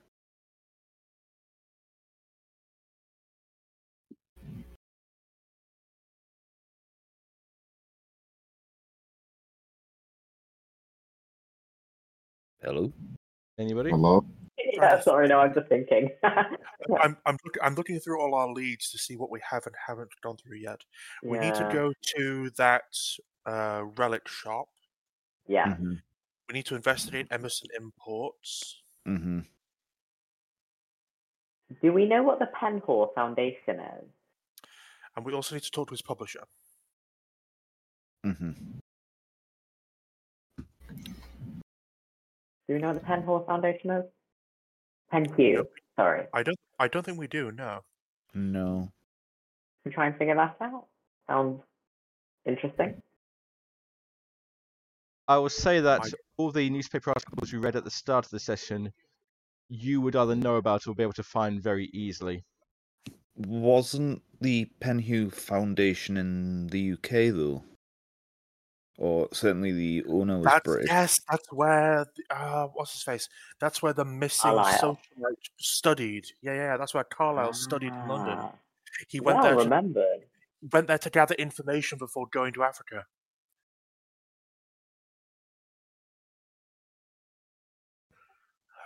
We need to Yeah, know what The. Penhew Foundation's based in London. So They won't, have a New York equivalent. If they did, he wouldn't have had to bloody go to London. Maybe we could send them a telegram and ask if they have a copy of Africa's Dark Sects. Yes. And then we can receive it in six to eight weeks. well, they can receive us. is it worth investigating um, Mr. I think- Adams at all? yeah, I think it is. Mm, definitely. And I think Yes. it might even be worth sending Flint to go uh, speak with um, uh, Witherspoon, just to make sure, you know. Just At the very least, if his car really was stolen, we can plumb him for information about who else was at the bar that night and if anyone else saw anything and things like that. Hmm. If I may just interject as a keeper, Mhm. There's no rush to do everything at once. Okay, We have a I d- campaigns list of leads. fair You have a enough. ca- yeah, And you- That we have a lot of shit to do. I would say And- realistically, realistically, you can follow one lead per um, either day or per per slot. Yeah. per morning slash afternoon because this is New York in the twenties. There is th- things. If you think traffic's bad now, God. it's even worse. Drive everywhere. Yeah, yeah, yeah. Mm. and w- walking through New York is a is a hike.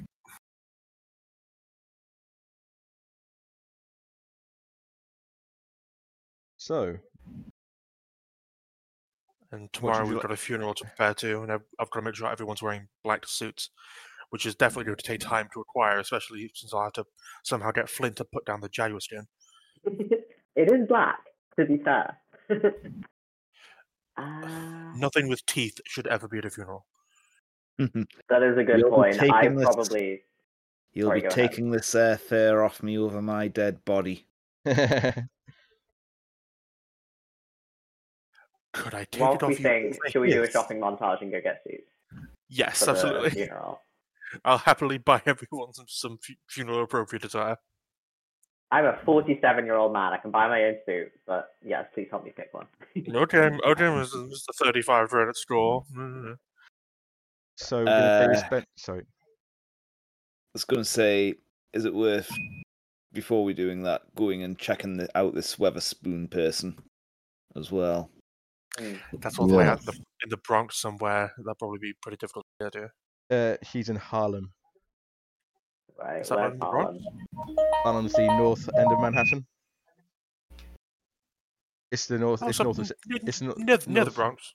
yeah, north close. side of central. North side of Central Park. There's, there's a few people, places we need to go to in Harlem by the looks of it. In that case, we'll make a day of that. Okay. And his Um, car, his car isn't any less stolen, we can presume. No, it's it's, it's, memory it's not. It's not. though. Like, the longer we leave it, the less useful any information he might have is going to be. And it's already probably not very useful because it's a few days old. Yeah, that's true.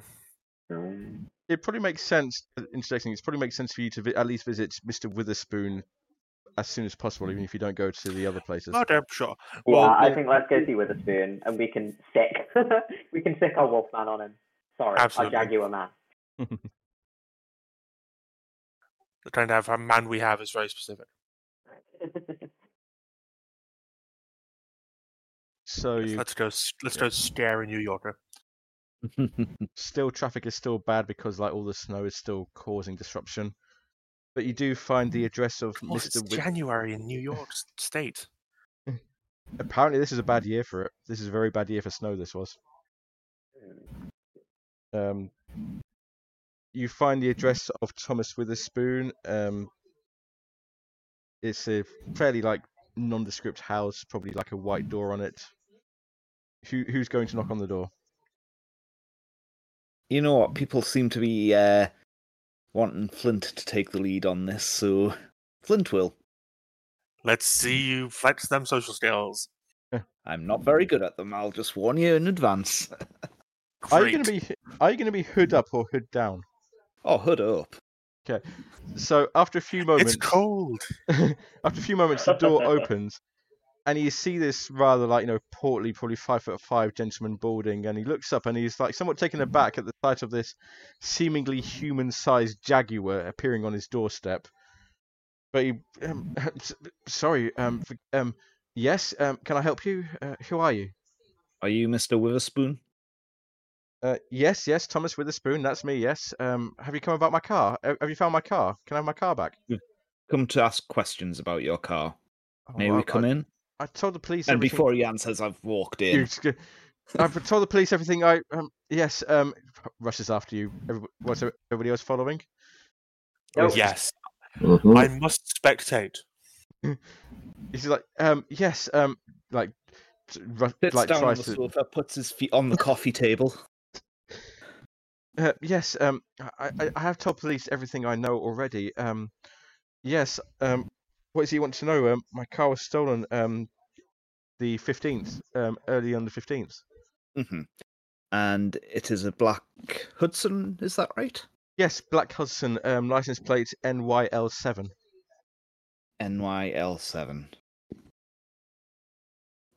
Have you found it? Um, Uh, do you know what happened to it? It was spotted. Yes, it was spotted. Good. Oh, thank goodness for Um, that. Oh. Have you read the newspaper this morning? No, I haven't had the chance. Um, I get it delivered, but I don't always get time to read it. Um, Yes, wasn't- it was it was- it wa- involved in a murder case oh, of Oh, Jackson. Elias. oh, It was used as the Oh. getaway car. oh, how, how terrible. Um, The ritual murder of Jackson Elias, I might add. oh, um, does does that mean I'm not getting it back? Probably. Oh dear. But we would like more information. You were said you were at the pub? Yes, uh, yes, I was at um, a local. I was at a local bar. Um, give me one moment. Where's the?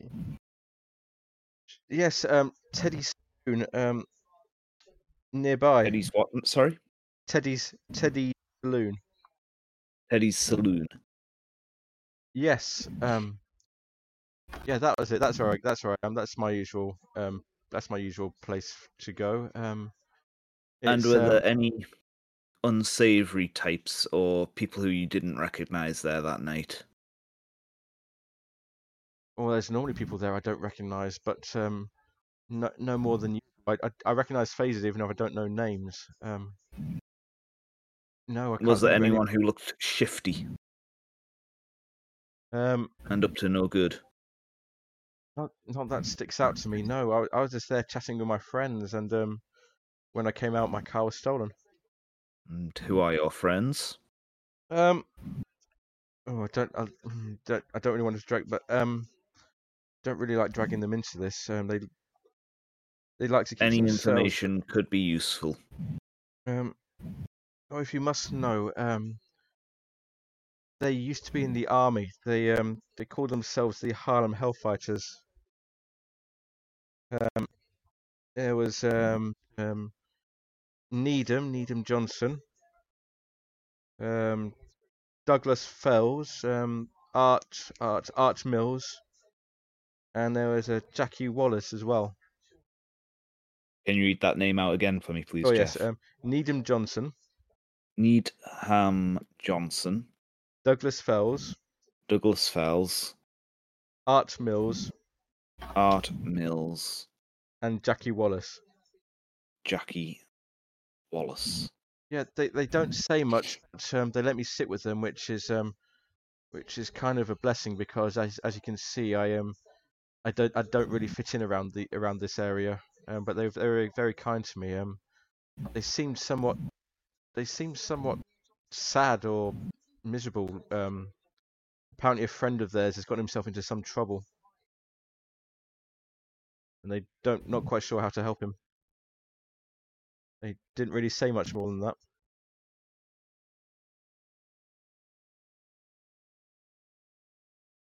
What kind of trouble? didn't say. Did ask, but they, they didn't say, and I didn't like to press. Um, hmm I think it was one of their. I think it's one of their army buddies. You mentioned that uh, you don't tend to fit in and they let you sit with them. Why don't you fit in? Um, how blunt do you want me to be about this? As blunt as you need to be. He's white, they're black. This is Harlem. Okay. I thought that was the case, but Flint wouldn't necessarily know that as Yeah, well. Flint wouldn't know that, yeah, but um, he tries to be as diplomatic about it as possible, but that's essentially the situation. Hmm. Um, although they did, they did talk about their times in the army. They um, um, they call themselves the Harlem Hellfighters, but one of them mentioned, let's slip that uh, he was in what was the number? What was it? What was it? Um, the 369th Infantry Division. Really? That is a division we've heard of. This friend who was in the 369th, what was their name? They didn't say. They wouldn't tell me. Maybe they'll tell us. We're friendly people. And we can find them at Teddy's Saloon. They're regulars there? Yes, um, it's not too far from here. He gives you directions to it. I don't know about you, but I feel like getting a drink.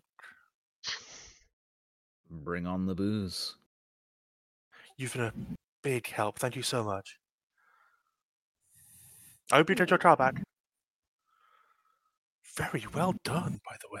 That was incredible diplomacy. Was it?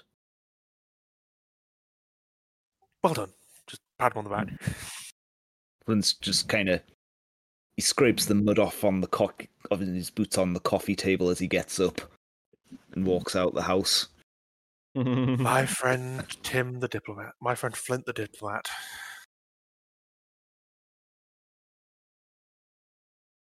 Oh. Ambassador of the oh, woods. oh, God, I, I struggle with those kinds of scenes, to be honest. That was beautifully done. That was that was really, really, really, well done. good. That was really good, actually. Yeah, I, I just love Oh. Completely backfooting him by just like striding in, and that was brilliant. Yeah. yeah, yeah. There is no defense against the, the rude Jaguar man. So, do we assume that these Harlem Hellfighters, their buddy is Hilton Adams? Definitely. Because, police hey, in if- Savings Country. it- just just because these murders happened after he was arrested doesn't mean he was innocent. It might mean that he knows, like, like, hey, a a, a military company stands a, a group of young fighting age men who are used to following orders. Sounds like a real great group to start a cult in. Frankly, What? Ooh. If we Hmm. go there and there's only three of them, then we know what happened. it might be an idea. Mm. But maybe that's mm-hmm. something we can do on another day. Or actually, we, we could go there now because we're so close. Yeah, I think we should go there now. yeah. we'll go mm-hmm. there. Just, just sound mm-hmm. things out. See if we can get some names about people who were in the three night, uh, the three night, the three sixty ninth, and then go get suits and do a funeral. Okay. You find Teddy's really not too far. Um, it's near a theatre. It's near the Lafayette Theatre, and you see that it's um, it's a saloon. Um, and you see that there is, even though it's still like probably like early afternoon, getting towards late afternoon, the door is open, and there's a rather large doorman standing outside with his arms folded. That's okay. We've got a big doorman too. and he just like looks at the approach. Good evening to you, sir. We were hoping to uh, get a get a have a have a have a sip of something. Bar is open at nine. Beat it. Right, you are. I forgot that there are licensing laws in this state. Let's go.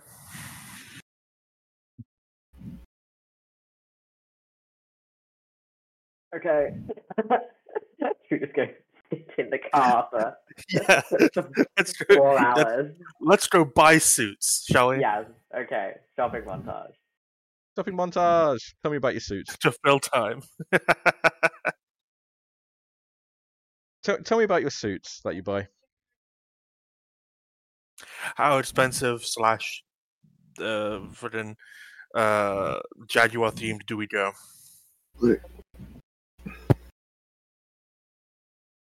I need to. I need is to hear what not changing out of his uh, Jaguar uh, No. belt.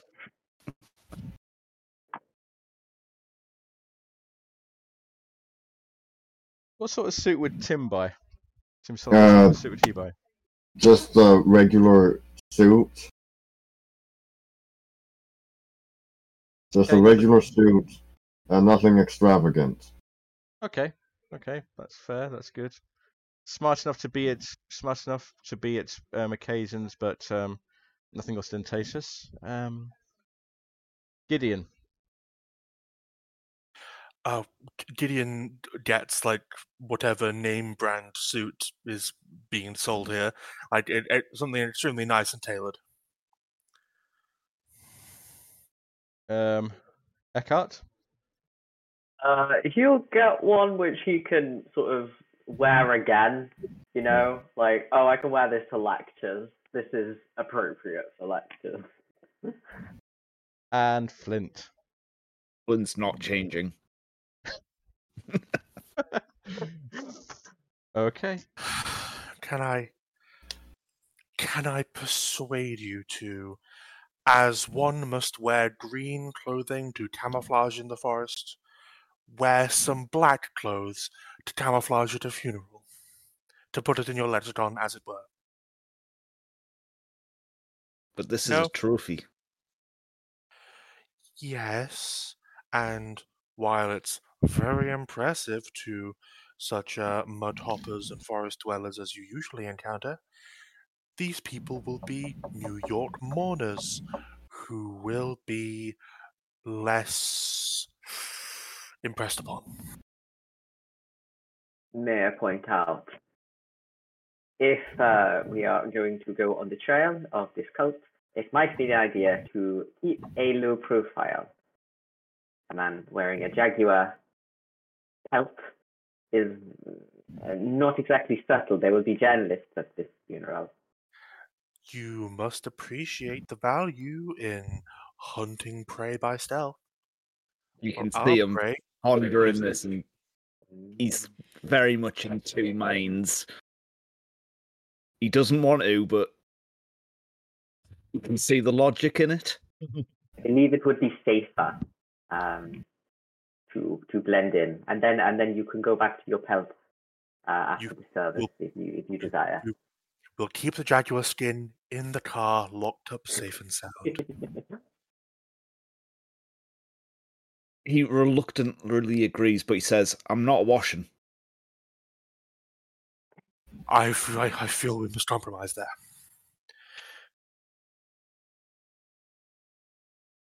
And Give and anyone take. tries to neaten up my uh, beard, The you'll be art of the deal. You'll be likely losing an arm. Time is about six or seven o'clock by now. Shops are You get starting. dinner, like. Yeah, let's, let's get some food and discuss and discuss circumspectly the benefits of It's a nice restaurant. you enjoy a rather nice meal. Um, I take it Gideon is paying. Yes. Viewing it like Metz that. will Metz will offer to pay, not very convincingly. Uh, please, please, no. My city, you're my guests. Well, most of you are. Looks pointedly at Flint. Um, so after that, um, it is coming to about half past eight. Did you say you were going to try Teddy's saloon again? Let's give it a go. Mhm. So you drive all the way back up to Harlem, and you arrive at the saloon, and the door is open. There's like lights coming from inside. The same doorman is there, but there are people like queuing to get in this time. Groups of ones, Hmm. twos, threes. They're all of African descent, shall we say?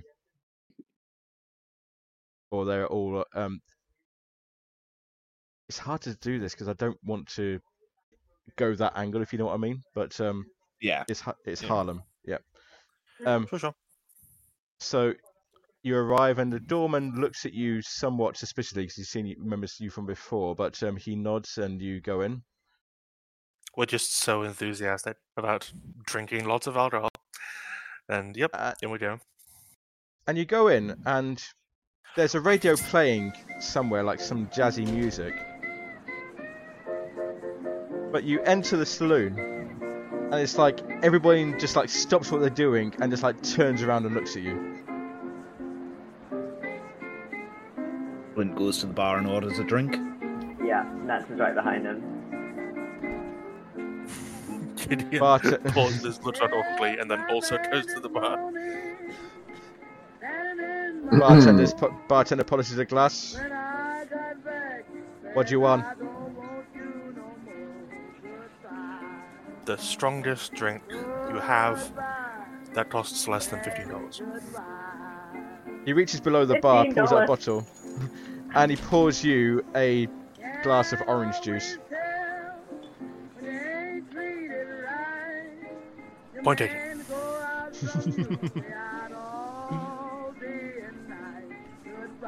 I'll have a whiskey. No, sir, we don't do whiskey here. Didn't you know there's such a thing as prohibition? Don't know what Is that that- is. Aren't these the Roaring Twenties? Yes, but he doesn't know you. Yeah. Ah, Well, I'll have what he's having. Oh, fair enough. He pours you another orange juice.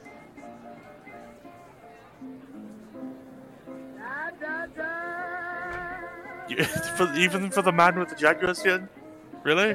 Yep, yep. He, he's, Well, goddamn, sir, your law-abiding nature is, is an inspiration to the entire city. just like looks at you, just like looks at you from the side You can see he's polishing his glass. What's everyone else drinking in the bar? All their hands are behind their backs. Like,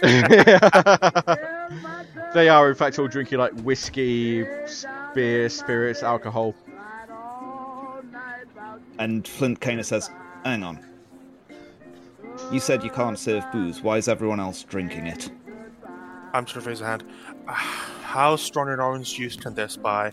And can I make a tre- credit rating check to bribe him into giving us giving us booze? Can I, can I pay my way into his good graces? He doesn't, yeah, he doesn't answer Flint, but um, yeah, make me a credit check, please, Gideon.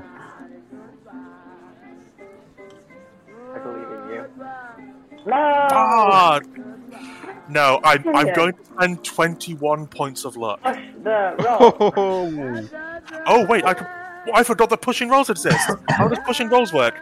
um, you you, have to come up with a way to. you have to justify a reroll, basically.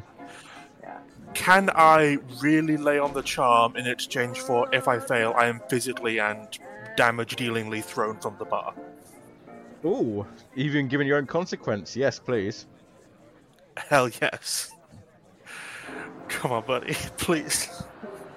Be, be, be middle class. I believe in you. Yes. Yay! Oh, You put Okay. down, you put down another like ten dollars, another like few dollars on top of it, and he another- puts his another hand over 20. it, and it just like disappears instantly. Very good, sir. Let me see what I can find. And he comes back, and you get a nice um, shot of whiskey, scotch. Excellently. I, I'm a big fan of a Scotch and orange. Let's do it. I've just invented the world's worst drink. Is this the time period when you would have like? No, you wouldn't. Doesn't matter. Yeah, I'll just have whatever anyone else is having. That's probably mostly drink beer, but I don't think this is a beer pub. Brilliant. Um, So he now that doesn't we've say sort of anything naughty. Yeah. mellowed things out a bit, can we start sort of choosing, diplomatizing, and maybe taking a look for a group of people that were described to us? I was going to say Flint would be. Sorry, go on, Jeff. No, no, you, you, you go on first. You go on first. I was just going to say Flint would be looking for any of the faces that we saw the previous night. yeah, that's what I was thinking. Um, make me spot hidden, both of you, Flint and Eckhart. Uh, yeah. Oh dear. Oh, Oh dear. Did it not roll? Oh, it did roll. It just took a while. That's a regular success. Flint, And you're just like could- s- that. That regular is regular is fine for this. Regular is fine for this. Flint, you um look around. and It's like so many faces, and there's like filled with smoke. It's like quite overwhelming for you. Um, Eckhart, you see a bit better. You don't recognise anybody here. Certainly not from the previous night. Do I see a group of? I see a group of three or four men together, but there's probably more than one of those. Yeah, you probably Um, see about you probably see about two or three groups of three or four men sitting together, all huddled I over their know. drinks. You know how, like, in the US right now, veterans will just wander around in their gear for no reason? Is that something that was happening in the 20s? Uh, Oh. I'm gonna ha- unfortunately have to head out uh, for dinner. Uh, Okay, sorry, I can't. Sorry, I wasn't here the entire time. Okay, that's okay. Thanks very much for com- thanks very much. But I think we'll be finishing up for a moment anyway. So um, Okay. we'll finish on the, we'll finish on this scene. Very cool. Um, Eckhart, you don't see anything to identify the men that Witherspoon told you about. You probably need to find somebody who does know them.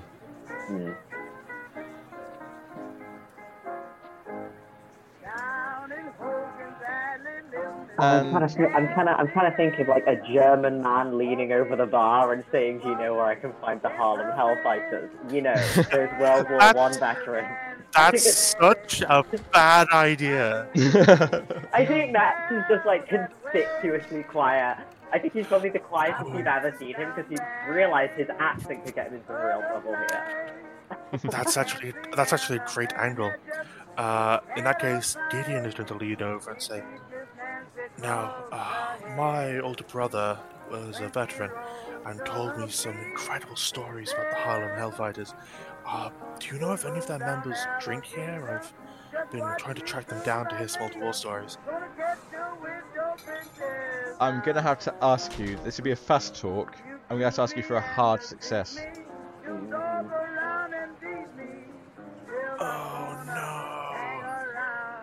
Can it Gideon, you're be? more charming than you are. Can it? Can it be any other sweet still? I forgot that charm and tell lies are different skills in this game. I'm gonna have to insist on a fast talk. I'm afraid. With that.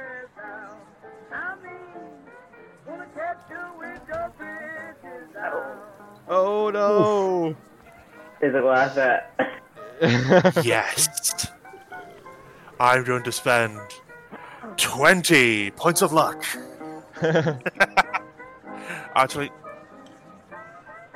is it just too fucking embarrassing to get beaten up again out of a bar? Yeah, it's too embarrassing. I, I can't do it.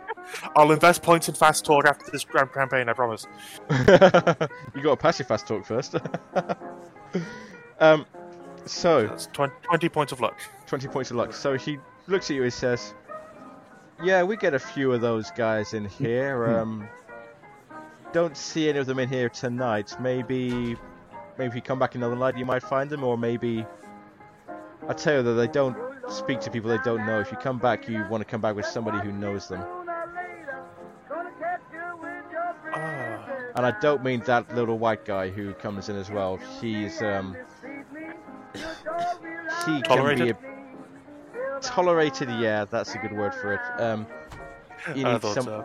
You need someone who knows them properly. Someone on the someone who's, who's actually uh, inside the circle, I suppose. Well, thank you for the advice, sir. Oh, you're welcome. Can I get you another? Please.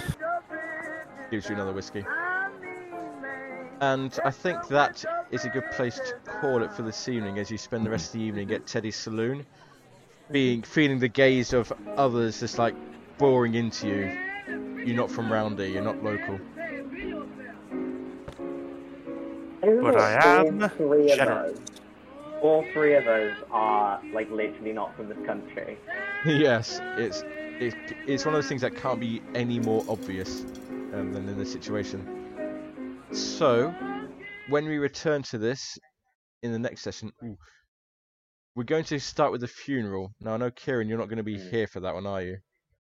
Uh, yeah, you're doing it on the twentieth, and I, I'm, I'm busy that night. Okay, okay. So we will carry on with the fu- we will carry on with the funeral. I say we'll make these things available to you afterwards. Mhm. Um, so that's where we shall pick up next time. Um, thanks, guys. That was really good. I've I've been waiting to get back into this. Um, Mm. Thank you for running. What a, that was an it's a excellent, extremely really gripping uh, session. session. it just if I like may a, it is so much hit the ground running in, in this one, isn't it? Like you go in, Mm. not only is your friend There is- dead, So it's like cultists There and it's like running fight. No slow burn. Your friend is dead. Go. You have seven leads. Good luck. I was gonna say, if I if I may be cheeky, can I ask that you don't go to the uh the like juju shop without me? Because Yes, we, we do need our kind of occult expert. Why I'm here. I think there's, hundred plen- percent. there's plenty to do before you get to that stage. Yeah. Like talk to a guy in prison whose name we may be able to drop to get info from the army guys. Well, Help. there is. You do have another possible contact on that angle, to be honest. cool. We'll- We'll follow those when we get there. Indeed. So let's do our stars and wishes. Um, Brian had to leave sadly, so we'll, we'll go with the people who are here. Patrick. Stars I got to use my social skills. Yes. My wish is to use more social skills and get better at fast talk. I forgot that I'm good at being honest, bad at lying. Brilliant. Um, Robin. Um, I think my favorite bit was just being rude to people. You know, just no kind of. Well, there is self awareness, but he just doesn't give a damn. Like barging into that bloke's house. So funny. that was Um, so funny. But I really struggle at that sort of scene, to be honest, uh, where I'm taking the lead basically. So it's a It bit of a really didn't. show- It really didn't show you. You really did well on that one. Yeah, Yeah. yeah. It paid off massively. You did brilliantly. Um, Um, I also liked how uh, Gideon and um, Metz were trying to convince Flint that he had to wear a suit. The greatest battle of our careers so far. Um, wishes. Ooh, I don't know. Um, hmm, that's a tough one. Um, wish that Flint had got his whiskey.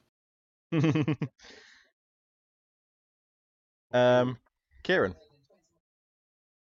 Okay, uh, Star. I liked that the sort of cultural aspects are coming in, like how like Nats isn't going to be welcome everywhere because he is German. Um, So I think that's always really interesting when it comes up, uh, you know, because of like the animosity with uh, the wars and stuff. Like we are definitely in Kraut territory. Um, and also, I got to use Brawl, which I'm really happy about um, because you did great. I I'm a big fan of my weird uh, gay German man also being able to fucking punch people. I like that a lot. Uh, wish um, would like to do more punching, and also I would like to use my theology and pharmacology skills at some point because I've got I I invested a lot into like weird science. I'll see. I'll, I'll try and make opportunities for those to come up. Um, I think on that note as well, I think I remember saying in session zero, race attitudes of the era is a thing at this Mhm. time by saying something I'm trying not to play into because I'm not comfortable with that either. Definitely. It does encroach sometimes just by the nature of the period that it's in. hmm I think we're, I think we're being tasteful about it. It's fine. Yeah, I think so too. yeah, I think you could show cultural differences and opinions without it Yeah. uh, becoming leery. Mhm. Yeah. One So, thing um, we have learned is that all cultural differences can be bridged by money. I Um, did like. I very much like seeing Gideon get to play his fancy boy hand. Yeah, I get to be rich. For myself, um, stars. I think I'm not the only GM who loves it when players make connections, completely unprompted. Yeah, mate, I've gotten friends with a cop. So that was quite so that's quite cool like you know like um when things happen and he you know like when he saw the when he saw the photo he says we've seen that before haven't we Mm. Yes. Mm. so i i, It was I a bit love hard, i it was love a bit hard to tell at the, the weird angle, but yes, this is absolutely the same group from uh, from, from New Orleans. Mm. Seems they've got a thing for killing people who know too much. Yeah so that that's that's always great to, that's always like great to see because you know i've i've done Mhm. my i feel like i've done my job um wishes um not a lot for this one. The only thing I would say is don't feel like you have to rush through this. Like, no, take your take your time through take your time through this. Like some of this is designed to take days or weeks. Um, like you know, Mm. research appointments. It's like not something that you Mm. feel you have to rush through. Okay, that's good. I'm, I'm just so used to if you don't find the cult in three days, they will summon their god and destroy half the city. But no, these guys are just just stabbing people occasionally. It's Yeah, fine. just kind of vibing. Yeah. Maybe a trip back to the Miskatonic might be useful at some point. Uh, I'm not taking Locke back to the library with me. I'm saying that right now. You're not invited. you nearly lost me my job. Um, but yeah, I think that's all I've got to say really. Um, so we'll see what happens to our intrepid adventurers next time. You have been listening to Masks of Nyarlathotep, Hotep, a final boss fight audio podcast with Ben the Questgiver as Denver Smith, Kieran as Professor Eckhart Metz, Brian Croy Dragon as Tim Sullivan, Robin as Flintlock, and Patrick as Gideon Faust. If you have enjoyed this podcast, please consider leaving a review. This episode was originally broadcast on Twitch at twitch.tv forward slash Final Boss Fight Live. We stream this and other games and campaigns every month with video replays on YouTube and an active Discord community. For further details, visit our website finalbossfights.co.uk. Until next time, take up your sword and let's take this final boss down together.